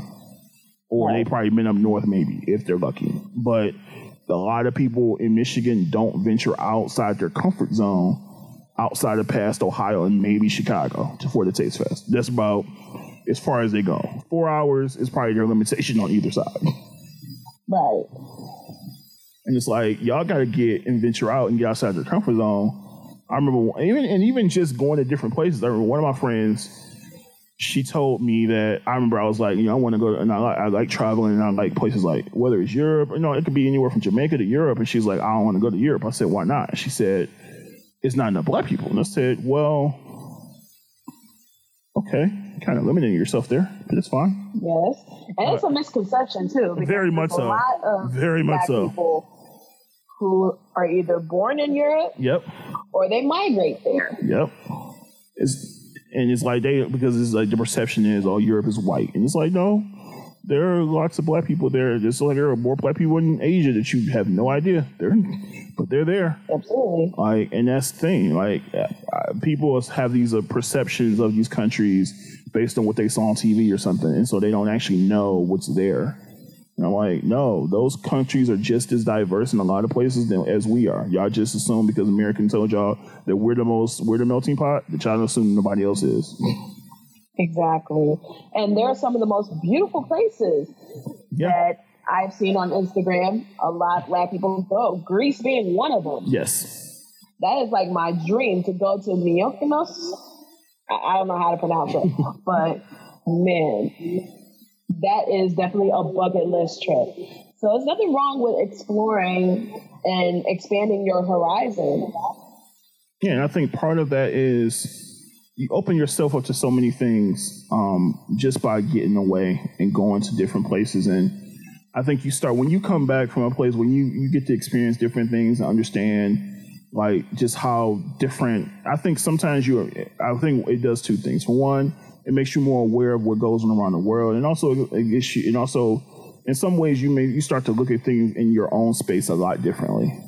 For example, my sister's best friend, when they started middle school, she, her mom went to the Air Force, so they moved. I think the first time they moved was to Italy, and then they went to Germany, and then eventually they ended up in South Carolina. And so, and my sister at one point would go, like her best friend would come here for the summer and stay with us. And then one Christmas, she went to Germany and stayed with them for Christmas. And then, and now her best friend's husband, he just joined the Air Force. So he's about to get stationed in Tokyo. I think Tokyo, I think it is. Oh wow! Next year for a year, but she's not going. She can't go with him there. But then he's also, after that, he's going to Guam. And so after that, when he goes to Guam, is when she's going to be going with him. But like, and she's like, look, it's not really anything crazy to me because I've been traveling. Like I did on my mom, so it's like for me, it's nothing new, really.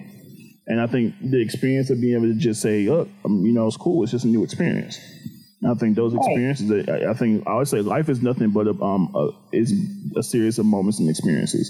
And the more you can add to your palette is the better it is. Cause it just opens you up to so many different things. And that's the one thing I appreciate about being able to travel. And I love to travel because of that. Like, because it's like, it's just so many different places to visit and so many different things you can experience and see and witness, and like the beauty of the world in like so many different ways. And people just don't understand it because they limit themselves to so many different things here. Absolutely. And that's with everything that's going on, you know, whether it's exploring new places or even kind of understanding, you know, the plight of another person that's different from you. And I think that if we open our minds to at least trying to understand another walk of life, then it would be a lot better. But unfortunately, there are people who believe ignorance is bliss and are so close-minded that they're just used to it. That's all they know, and that's all they're going to get used to. And they're not going to budge for anything or anyone. And that's causing a lot more issues with our society. Yes, the whole idea of out of sight, out of mind. If it ain't affected me, if it ain't got nothing to do with me, I don't need to know about it. And it's like, haven't you, like, and it's like, it's partly also just the idea of like, aren't, like, just some level of compassion or understanding or just yo, I see what you're dealing with and I understand. I know it's wrong, but I don't want to get lumped in that situation, so I'm just going to kind of look the other way. And it's like, you're complicit. You're complicit in this shit. It's just like I always say, if one of my friends is putting his hands on women and I know about it and I don't do shit about it and I don't call that nigga out, I don't address that shit with him, then I'm complicit.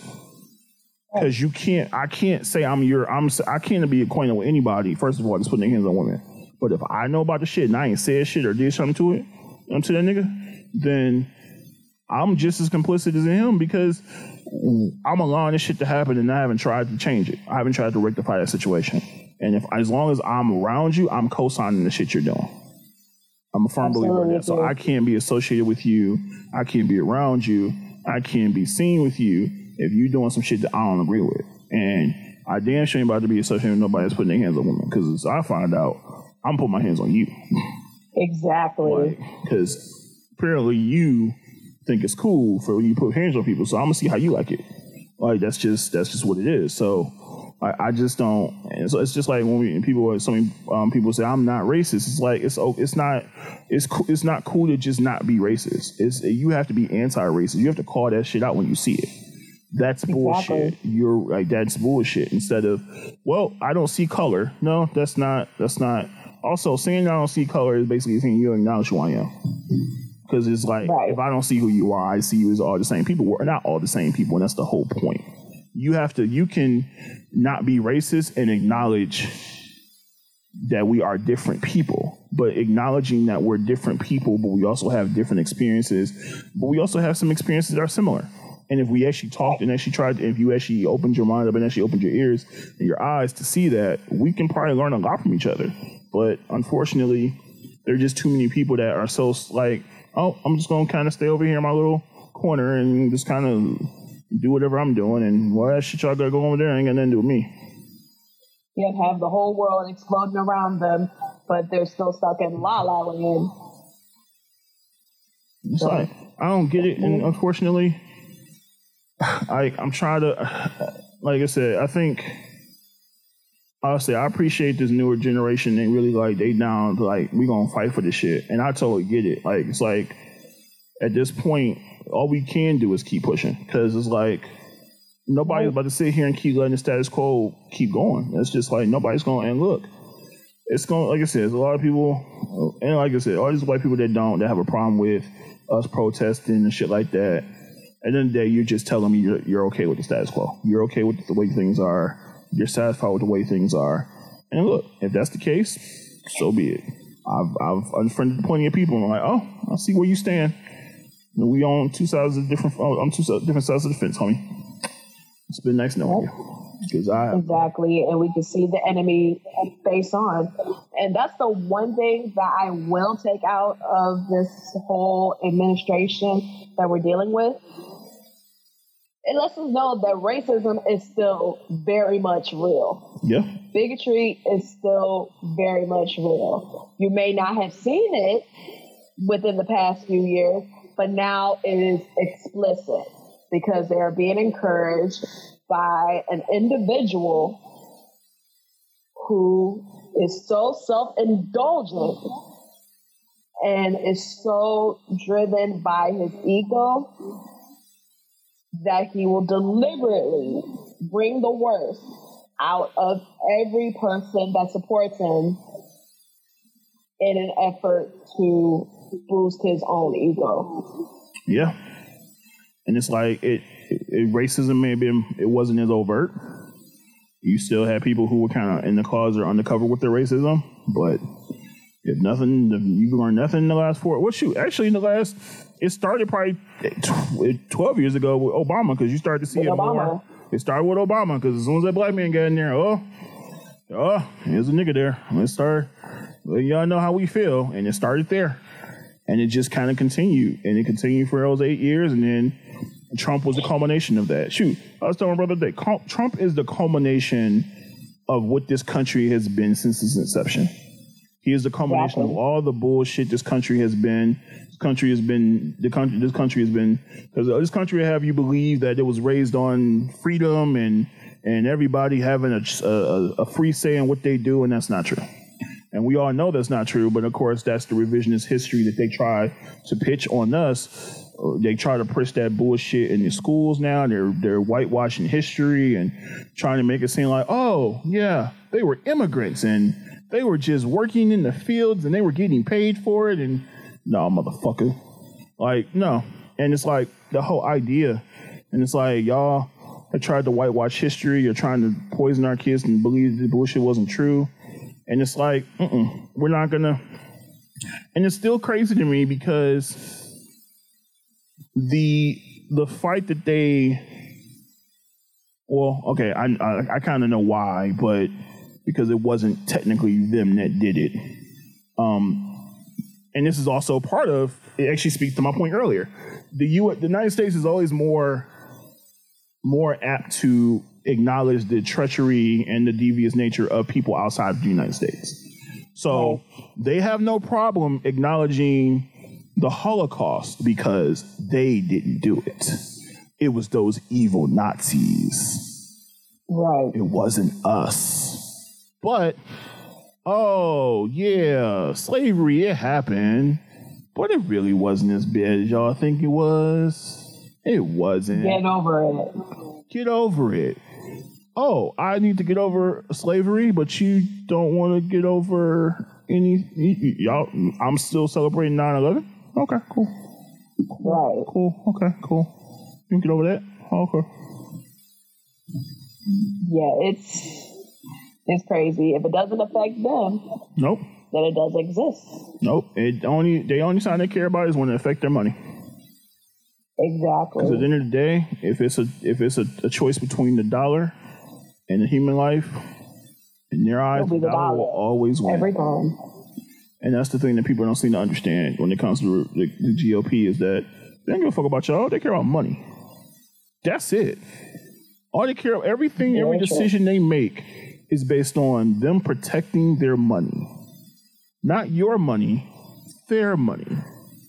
Like, them having y'all go back to work is not so y'all can work. Because we know what they're doing. They're saying, yeah, send them back to work. We don't care if they die as long as our economy comes back so we can be all fight. Okay. They're okay looking up good on paper. They don't care about they've not acknowledged science that tells them facts. They disregard these things. They say, oh, nope, that's not true. Nope, don't agree with that. Don't believe that. And it's like, okay. But as long as it benefits them, as long as it works for them, that's all that matters. That's all that matters. We will find anybody to put in front of you and say, hey, this is true. Even if they're full of shit, we'll put whatever we want out there. We'll tell you pandemic, and we'll put out this documentary and have you guys believe it's true because it fits whatever narrative y'all, because y'all already believe whatever conspiracy you're going to believe anyway, so we might as well just play to it. Right. But America's a motherfucker for sure. And Trump is, like I said, Trump is just a culmination of everything this country has been since its inception. He represents everything this country has been since it was founded, and it's just, it was this country's comeuppance. And unfortunately, there are still people who are so fucking determined to keep the status quo and continue to be racist pricks that still want this fucker in office. And... yeah. I only hope and pray that on November 4th, I don't have to leave the country because I damn sure will.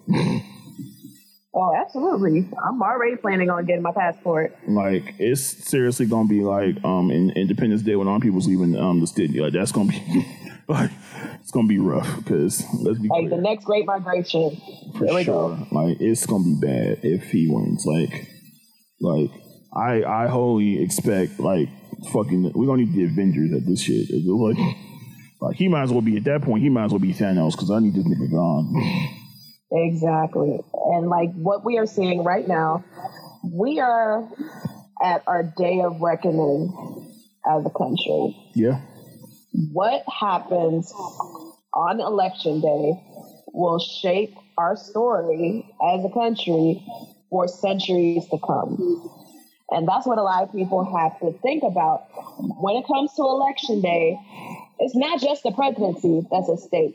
It's everything. Yeah. It is the power of putting justices on the Supreme Court that damn sure should not be there. Right. And they would undo everything from Roe versus Wade to LGBTQ plus rights to even our right to vote as Black people, as minorities. That is at stake.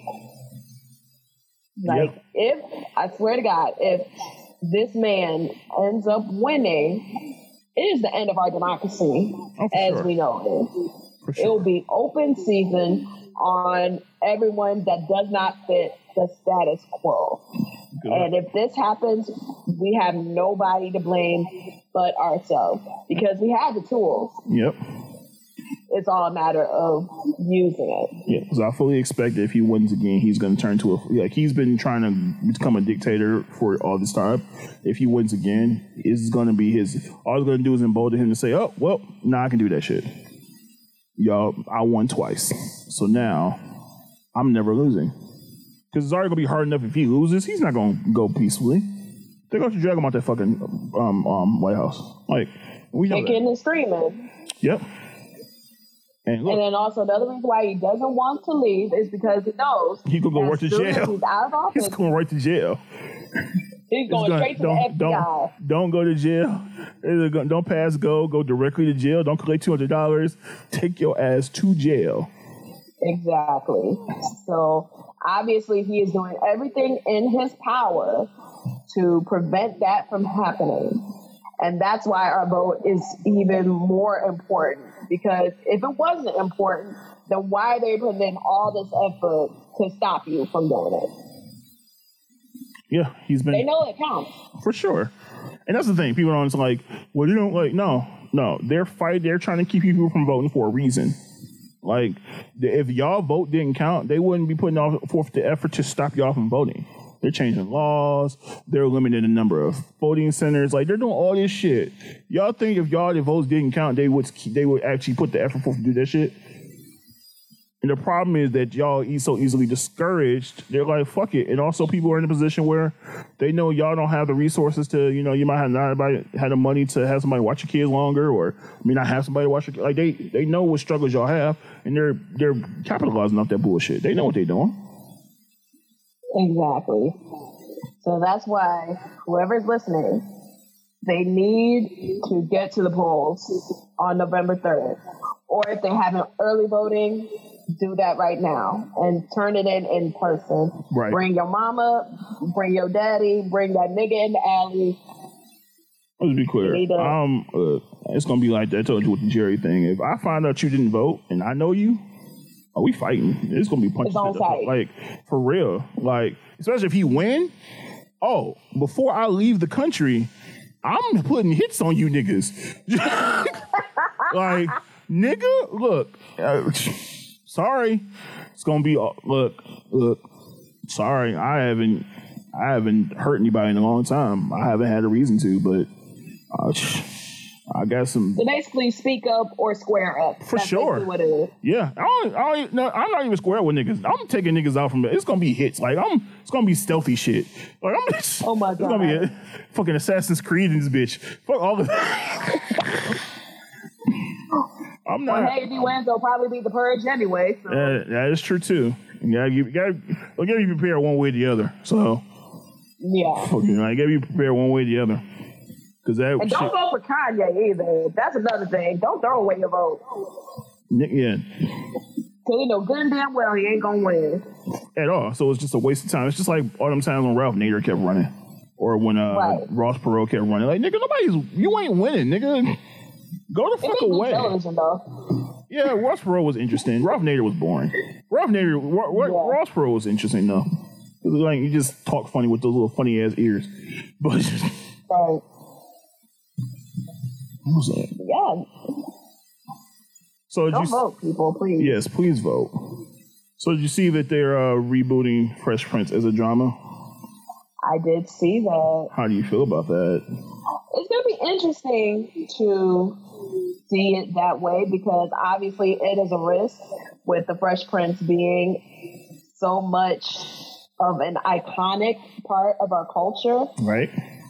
But by looking at the trailer, it is obvious that the person who created it, Morgan Cooper, shout out to him, he knows the importance right. of this show. Yeah, so the fact that he was able to recreate that into more of a dramatic form, and also bringing it to the modern day too, yeah, is definitely very impressive. And it was impressive enough for the NBC streaming service, Peacock, to order two seasons right. off the rip. Right. Like Will said, so, that shit don't happen. So, like I said, that... Because when I first saw that trailer, I was like, is this real? Because that shit looked like I'm sure... I mean, I know how it was shot, but that shit was shot where you thought he had money behind him already. Like right. I thought this shit was really, coming. Because I'm like, this shit's too professionally done. Like, oh, okay, yeah, you know what the fuck you doing. So... And you walked right into it. Right. So when Will saw it, I'm sure, okay... Cool. And so I'm glad I'm looking forward to seeing how it comes together. Because like I said, the trailer was really dope. So I'm glad to see they got an opportunity to really do this. And I think having Will's backing is definitely important. And that was a big part of it. And I'm sure that's how it all happened. But it wouldn't have happened if the content, the idea wasn't solid to begin with. And so I think him having that starting point is definitely going to help. And I think I'm looking forward to it.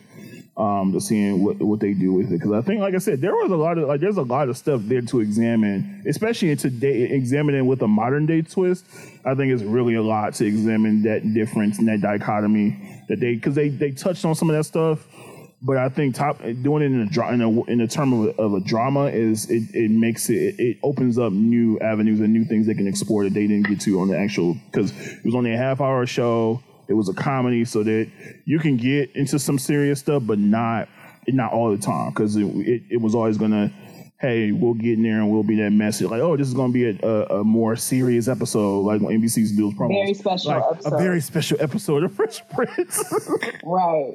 It is like, all right, yeah, we can do those, but it wasn't. You may get one or two of those a season. Now the whole show, it can be.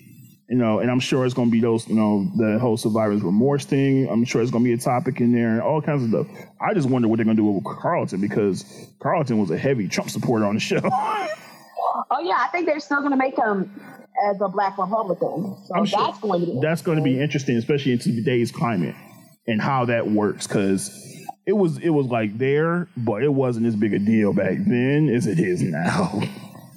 Yeah, because he was a heavy Trump guy. So I'm sure that dichotomy is going to be quite interesting, to say the least. Yeah, absolutely. And I think it's because of the fact that they did have those serious episodes, that's what makes the reboot a little bit more organic. Right. Because obviously it's still going to have some of the comedic, things about it, but it kind of gives it a fresh look. Right. Pun intended, but... Yeah. And so, speaking of Fresh Prince, that they announced that they're doing a 30th anniversary special. And so Will had posted a couple pictures, and one was a picture with the full cast, including the last Aunt Viv. And then there was a second picture with him and the original Aunt Viv, and everybody. That's Jan Hubert. It broke the internet, because. Given anybody who's heard any of her commentary about Will over the last 10 years, no one ever... Or even over the last 2 years. It's only the last 2 years. No one ever thought that they would ever see them together. So I'm looking forward to see what they're actually planning, but that picture alone has me intrigued. I'm like... Because everybody was like... Because everybody, of course, when they first announced it, was like, Django had a real Aunt Viv there. Somebody care. So then I saw that second picture. Aunt Viv there. Right. And it's like, whatever, where's Janet? And it's like, and that second picture popped up. I'm like, wait, is that real? Right, that was the first thing. I was waiting for it to be Photoshopped. But then when I saw it on Will's actual Instagram, I was like, oh shit, okay, this is actually happening. I was like, oh. And people have to understand, for those who are on the outside looking in, it's been 27 years. Right. They have not spoken since she was fired from the show. Right. And the fact that this is happening, it brings everything full circle, because the fact that there's so much of this bad blood that's been brewing on both sides, mm-hmm. the fact that after all this time, they are finally able to come together and to bury the hatchet and actually talk without any middle people around. Right. Just the two of them is definitely very refreshing and something that we definitely need to see. For sure. I think... And also... Go ahead. Sorry. All right. And also, I think one thing that I can see why a lot of people tend to gravitate toward the original on this as opposed to Daphne Maxwell Reid as Aunt Viv. Shout out to her too, by the way. Is that it wasn't just about the actress switch, mm-hmm. but it was also the watering down of the role itself. Because when Janet was playing Aunt Viv, she was more of the high-strung, confident, like she was definitely something that a black woman wanted to look up to. Right. She wasn't just a housewife. She wasn't just a mom. She was a professor. Yep. She was very accomplished, very comfortable in her blackness and what she stood for. And people gravitated to that. They were inspired by her role and how she was very knowledgeable of where she came from and her pride as an African-American woman, especially as a dark-skinned African-American woman right. in entertainment, where people gravitate more toward the light skin as it being more culturally acceptable in right. society. And then when she left and then Daphne stepped in, it wasn't just the fact that it was a different actress. It was the fact that everything that cemented her identity in the first three seasons, it was gone. Yeah. And Aunt Viv from season 4 through 6 was treated more so as the sidekick, as more of the June Cleaver character, mm-hmm. as she was a housewife and a mother and barely anything else. There's nothing more mentioned about her career. Nope. Nothing else mentioned about who she was as her own person. She was just the trophy wife to Uncle Phil. Rest in peace, Uncle Phil, James Avery. Right. So she was kind of treated as an afterthought in the last few seasons. Yeah, and I actually hadn't thought about it because I haven't seen it in so while, but when, now that you brought it up, you're right. Like, I remember, like, she was... Janet's character was more of a force. She was more of a driving force in that household. Like, she, even though she was a professional in her own career, she was just as much of a prominent in that family as Phil was. In some cases, more so. Whereas when Daphne took over, it was where she was more of like kind of the side, off to the side more, and more of a background in a lot of situations where she wasn't as prominent, and Phil became more of the focal point when it came to parent situations, and it wasn't right. She wasn't, it just wasn't the same. And so yeah, I haven't watched the show in a long time, but now that you say that, it doesn't, like, I definitely get what you're saying for sure, because it just seemed like, yeah, if I think about the difference between the two characters, there was a lot that changed, and I totally forgot she was a professor. You're right. Yeah, at Bel Air Academy, as a matter of fact. Yeah. So yeah, I'm glad that, like I said, I'm glad they reconcile. I always say, well, I've learned nothing from Jay-Z is that nobody, no matter how mad he is to somebody, they always find a way to make up. So I always think anything is possible. Exactly. Jay-Z has never stayed mad at nobody. Very true. I think Kanye is probably the longest one he's actually been mad at, him and maybe Dame. But yeah, and I think they still mad. Well, yeah, that'll never happen. I mean, it is what it is, and that's partly. They have their issues. Once he mentioned Beyonce, that was a wrap. He wasn't. You called out my wife. Fuck you. So just, yeah. Like, once he mentioned, like, y'all, you can be mad at me all you want, bro. But then also it was like, you mad at me because I ain't come to your wedding, dog. My family's falling apart. I wasn't going nowhere, nigga. Right. Like how you can put on a brave face when you can't take care of home right now? Right. Like, I'm not about to go hiring just to put up appearances just to beat your wedding when my fucking life is falling apart. I need to save this, homie.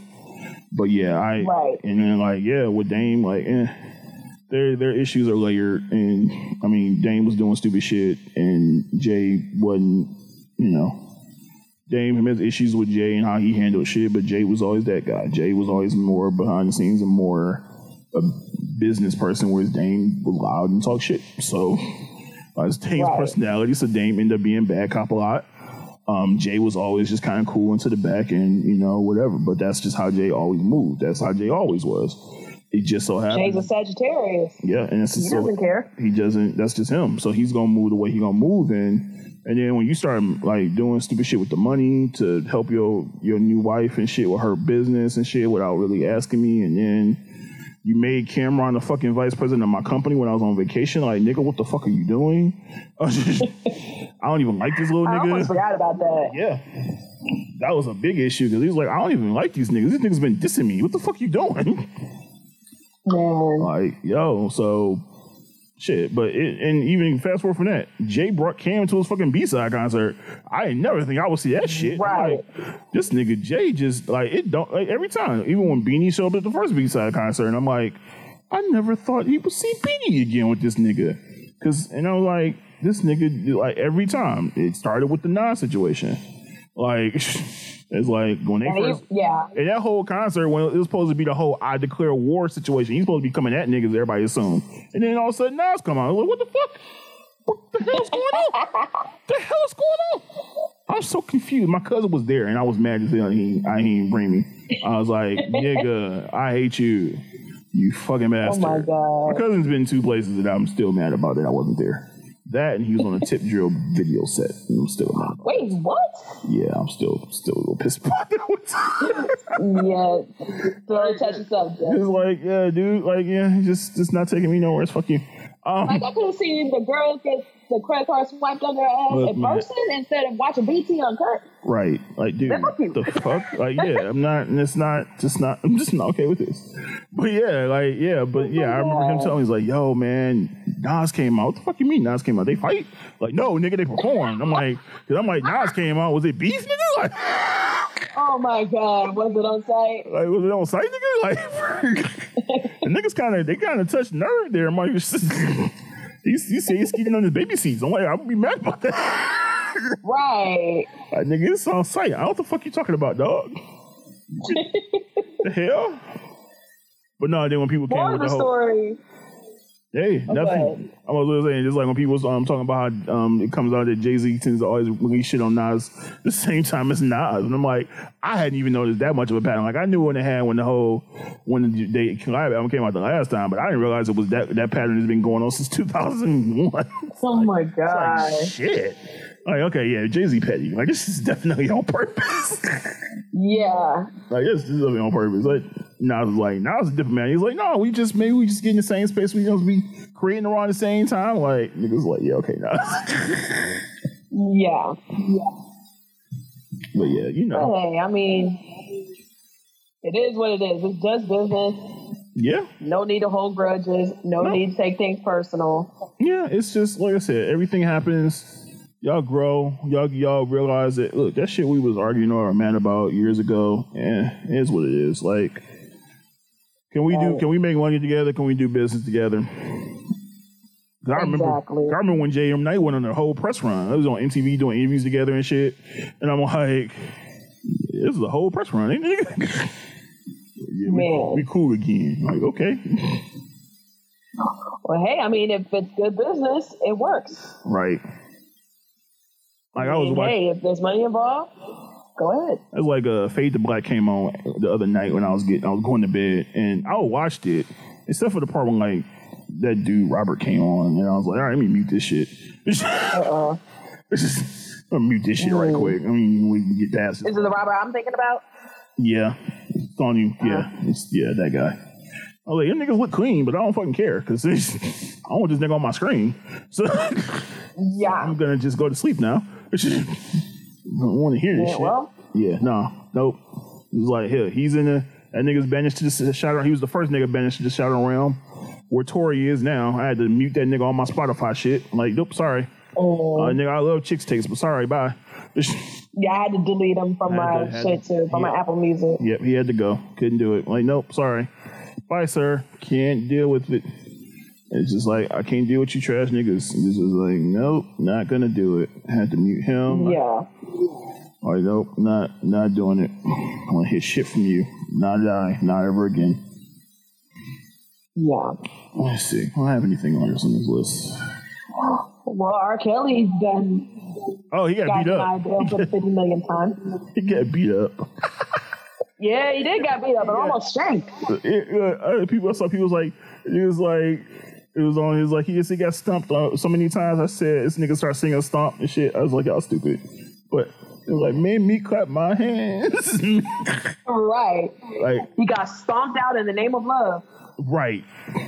Look, like, that's like when you was in school, like when we was in school and like somebody fighting, it's like at my school for whatever reason. If one of y'all niggas fell on the floor, everybody seemed to want to get feet. Like, why is it more feet? Like, why is everybody kicking me? That happened every time. If somebody fell on the floor, somehow everybody is watching the fight, somehow start kicking people. And I'm like, why is this happening? But in the case of this situation, if I saw R. Kelly getting stumped out, I'm getting some stumpers in. Well, it's like one thing with prisoners. There is a code, and there's a totem pole. At the very bottom of the totem pole are folks who commit crimes against children and women and the elderly. Yep, and elderly. Yeah, and it's like, dog. I'm sorry. That nigga would look. I'd be like, y'all don't give a damn. You don't give. Right, A-Town stomp on them. It's don't stop. No shit, dude. Like, just all. Like, at this point, it's just the Pied Piper getting with karma, basically. Look, I used to tell people all the time, when that nigga first called himself the Pied Piper, I said, y'all never heard that story? Y'all niggas not know what the story is, the Pied Piper? That's why folks need to read more. I said, nigga, I heard that story when I was in elementary school, nigga. That shit's not okay. Who is this publicist? Man. Like, somebody didn't warn this nigga, or he just knew, and he's like, I'm going to do this shit anyway. Like, not even a publicist. It's like yes men around him thinking it's cool. Like, y'all niggas are clearly either y'all didn't read books when y'all was younger, or y'all just don't care. Yeah. And then you come to find this nigga was making songs for other people about chicks, his little... When I heard You Were Not Alone was about one of his little girls, I'm like, really, nigga? That was mind-blowing. I was like, really, nigga?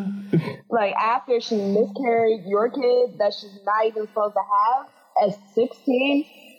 That's disgusting. And you made Michael Jackson sing a song about me. That's fucked up. Nigga. I was so like, he did not. I said, you know what? He need to be snuffed. Like, I need to run this nigga fade right now. Like, for real. Yeah, it's craziness. Trash human being. But hey, he deserved every stump he got, and I hope he gets stumped out some more. Honestly, he's going to be spending the rest of his life in prison. Oh, yeah, for sure. No need to try again for bail or anything else. Nope. Because once he was doing this shit across state lines, it was a federal case at that point, and they definitely going to keep his ass in the jail.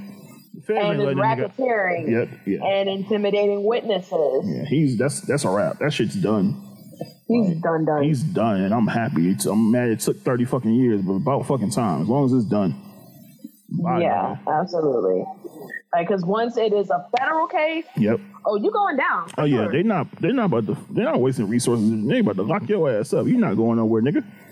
No more I Believe I Can Fly. None of that shit. And that reminds me, that always gave me the creeps, because I remember singing in elementary school, and I had to do it for like one of those promotional videos for the school, and we had to sing it, and I never wanted to watch myself sing it.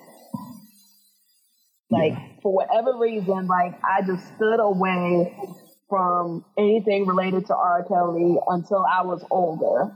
But then when everything else was coming out, I'm like, I knew it was something about him. That's the crazy part. Everybody knew about him. That's the thing. Everybody. I have people who are from Chicago who I know. It's like, that nigga was notorious for picking up young girls. Like, it was, everybody knew. It's just like around my city, everybody knew about Charles Pugh bitch ass. Yeah. Everybody knew. Charles P. I used to be a manager at Sprint. Charles P. would come to my store cashing out phones for his young boys and shit like that. And, or one of my friends had one of her little friends she went to school with that was like, she said we drive one of Charles P.'s cars to school and shit. Like, everybody knew about Charles P. back then. So when it came out, nobody was surprised. I'm like, y'all niggas, this is not new. And that's even sad because the fact that this is hiding in plain sight and no one said anything. And my brother brought that up because my brother was, I had posted something about Tory and my brother came out, one of my friends posted something about Tory. It's like, damn, I got to delete all this Tory shit on my phone. And so he posed the question, he said, he basically was saying, why can't we separate their art from the person? And I said, well, speaking for me, it depends. So if you say some dumb shit, it depends. But if you're doing some, everybody has a line. And whatever that line is different for everybody. Right. But if you're a rapist, you're anybody who's a predator on any level. I don't care if you prey on children, women, people that are weaker than you, whatever. If you're a predator of any kind, I'm not gonna fuck with you. If you're if you kill somebody, like shit, like anything that's just there's a certain line. But if you say some dumb shit I just don't agree with, it depends on what the dumb shit was. But that might not be the deal breaker. But if you hurting people and like generally hurting people and shit like that, then yeah, I'm not gonna fuck with you. And so he was like, well, why? And he's like, and he brought the whole Bill Cosby. I said, look, I don't fuck. He's like, you can't. So despite whatever Bill Cosby did for, I said, here's my thing. And he's just having a conversation. He was just opening up. He was playing devil's advocate. I said, well, my thing is this. Well, Bill Cosby, yes, Bill Cosby may have done a lot of things and donated a lot of money, but he also tried to stunt the careers of a lot of young black people by trying to get a comedy jam canceled and trying to get people keep you off shows and shit. So, yes, he might have done a lot for black people, but he also done a lot to try to hurt black people because he didn't agree with certain things. If you didn't do it his way, it wasn't okay, and that's what. So that counters any bullshit he may have, any donating or anything he may have done. That counters that because it cancels it out to me. Because yes, you may have donated all this money, you tried to, whatever, but also I didn't look to the Cosby Show as some example of what my life should be. I had my parents for that. Like I didn't look at the kind of like, oh yeah, that's great. No, it wasn't that serious. My father's funny. I'm fine. It wasn't that for me. So yeah, I can't relate to that. For me, it wasn't that serious. I never thought it was that great a show. It just wasn't to me anyway. Like, and it was like, it was okay, I guess. But it's just like I can't sit here and say I'm gonna be okay with a dude. Like I have nieces, I have sisters. Like I'm not about to sit here and be okay with some dude taking advantage of young women, like or children. Like what the fuck? No, why would I be okay with that? And no, I'm sorry, I can't listen to your music when I know that most of your music is geared towards you're a fucking fetish for young people. Like that's he's like, wow, I'm like, yeah, I'm sorry, I can't do it. And he said, well, you feel like you guys are being. You're putting yourself. I said because he mentioned the Charles P. situation. He said, "Well, you knew he was messing with those boys back then, or whatever. You knew about her. Everybody knew." I said, "Yeah, you're right." But I was first of all, people evolve, and so yes, back then there were a lot of shit back then we thought was okay, or we just didn't acknowledge or didn't say shit about. That now, yes, I'm gonna say something about it. I probably back then my thought process or what I was thinking or what was important to me or what I acknowledged or what I was I bold enough or vocal enough about a lot of shit that probably was wrong back then? Probably not. But there's also the same reason why, if you be honest, we were raised under a lot of, like I said, Tex-Mex and we were raised on the rape culture. We were raised on that shit. So a lot of shit that we were taught was okay. As you grow older, you realize that shit's not okay. It's just like using slurs as far as to refer to gay people and shit like that we would use as like a common thing, whether it was in music or just in our daily life. That shit wasn't okay. But when we were younger, it was just what it was. We had certain views about people or we didn't acknowledge the feelings or the effects that shit had on them. That's just a lot of stuff that you grow to realize that this shit is wrong. And it's just it's part of the evolution of us as a people, thankfully, because the reality is that a lot of shit that we thought was cool back then is not. It's just not. And it took us going, you know, learning these things over the years. But so I can't sit here and say yes because I didn't call out his bullshit years ago. I was wrong. Like, so I was a different person back then, and he was just a customer in my store. I wasn't judging his life, but I knew, like, yo, this, you know, he's definitely messed with these young boys, whatever. But at the same time, it wasn't like I said, I wasn't mature enough to say, yo, I should probably call this out. And even if I did, what was it gonna do? Because we were also at a different point. That shit wasn't frowned upon. No different than all them old ass dudes that graduated from high school that was always hanging around the fucking high school years after they graduated trying to pick up young girls. Every girl I went to school with, oh, my boyfriend's in college. That's not okay. Right. You're a freshman. Why the fuck is your boyfriend in college? Like, it's like we were trained to think this way. Yeah, we thought that shit was okay back then. It was acceptable. It was acceptable. And so you can't judge. You can't. Yes, we can sit here and say yes. We there are things that we did in our past that we probably should have said something about back then. But we're different people then. So I'm not. You can't sit there and like I don't believe in. That's why. That's the only thing I'll say when my issue is a cancel culture is that there is a certain level of cancel culture that doesn't allow people to evolve. So if people said or did some shit 10 years ago that clearly was stupid, but it was 10 years ago when that shit was acceptable, I don't know if you can necessarily always judge them by today's standards because that wasn't the standard back then.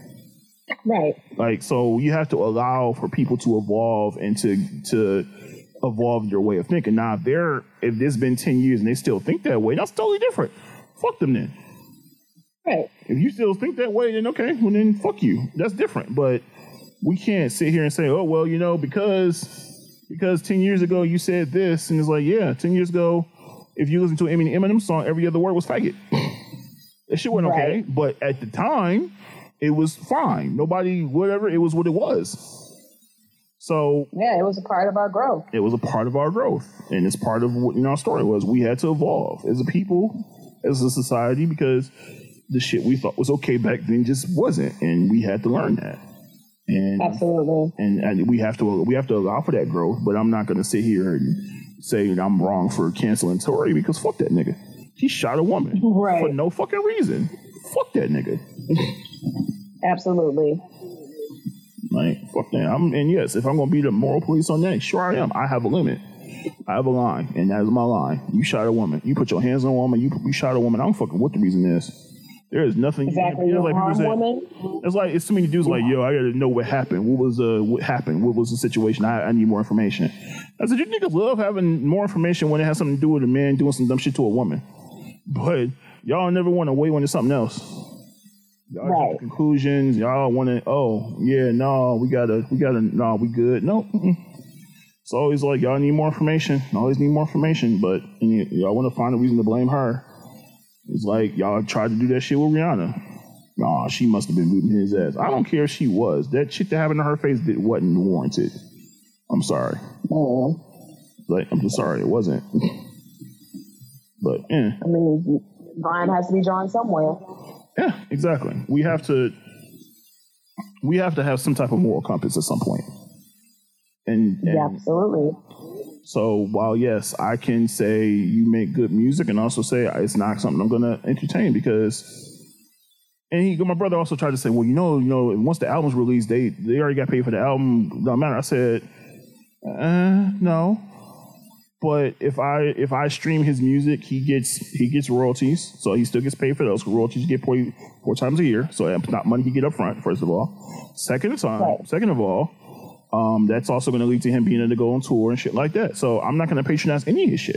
So it's not just me not playing his music. It's also not me going to his shows. All those things, that's part of it too. So yes, that's going to impact him directly. So it's not just, I'm not just stopping with not listening to his music. I'm not entertaining anything from this nigga from now on. It's a complete, like, fuck that nigga. Exactly. So... let's see. Do I have anything else?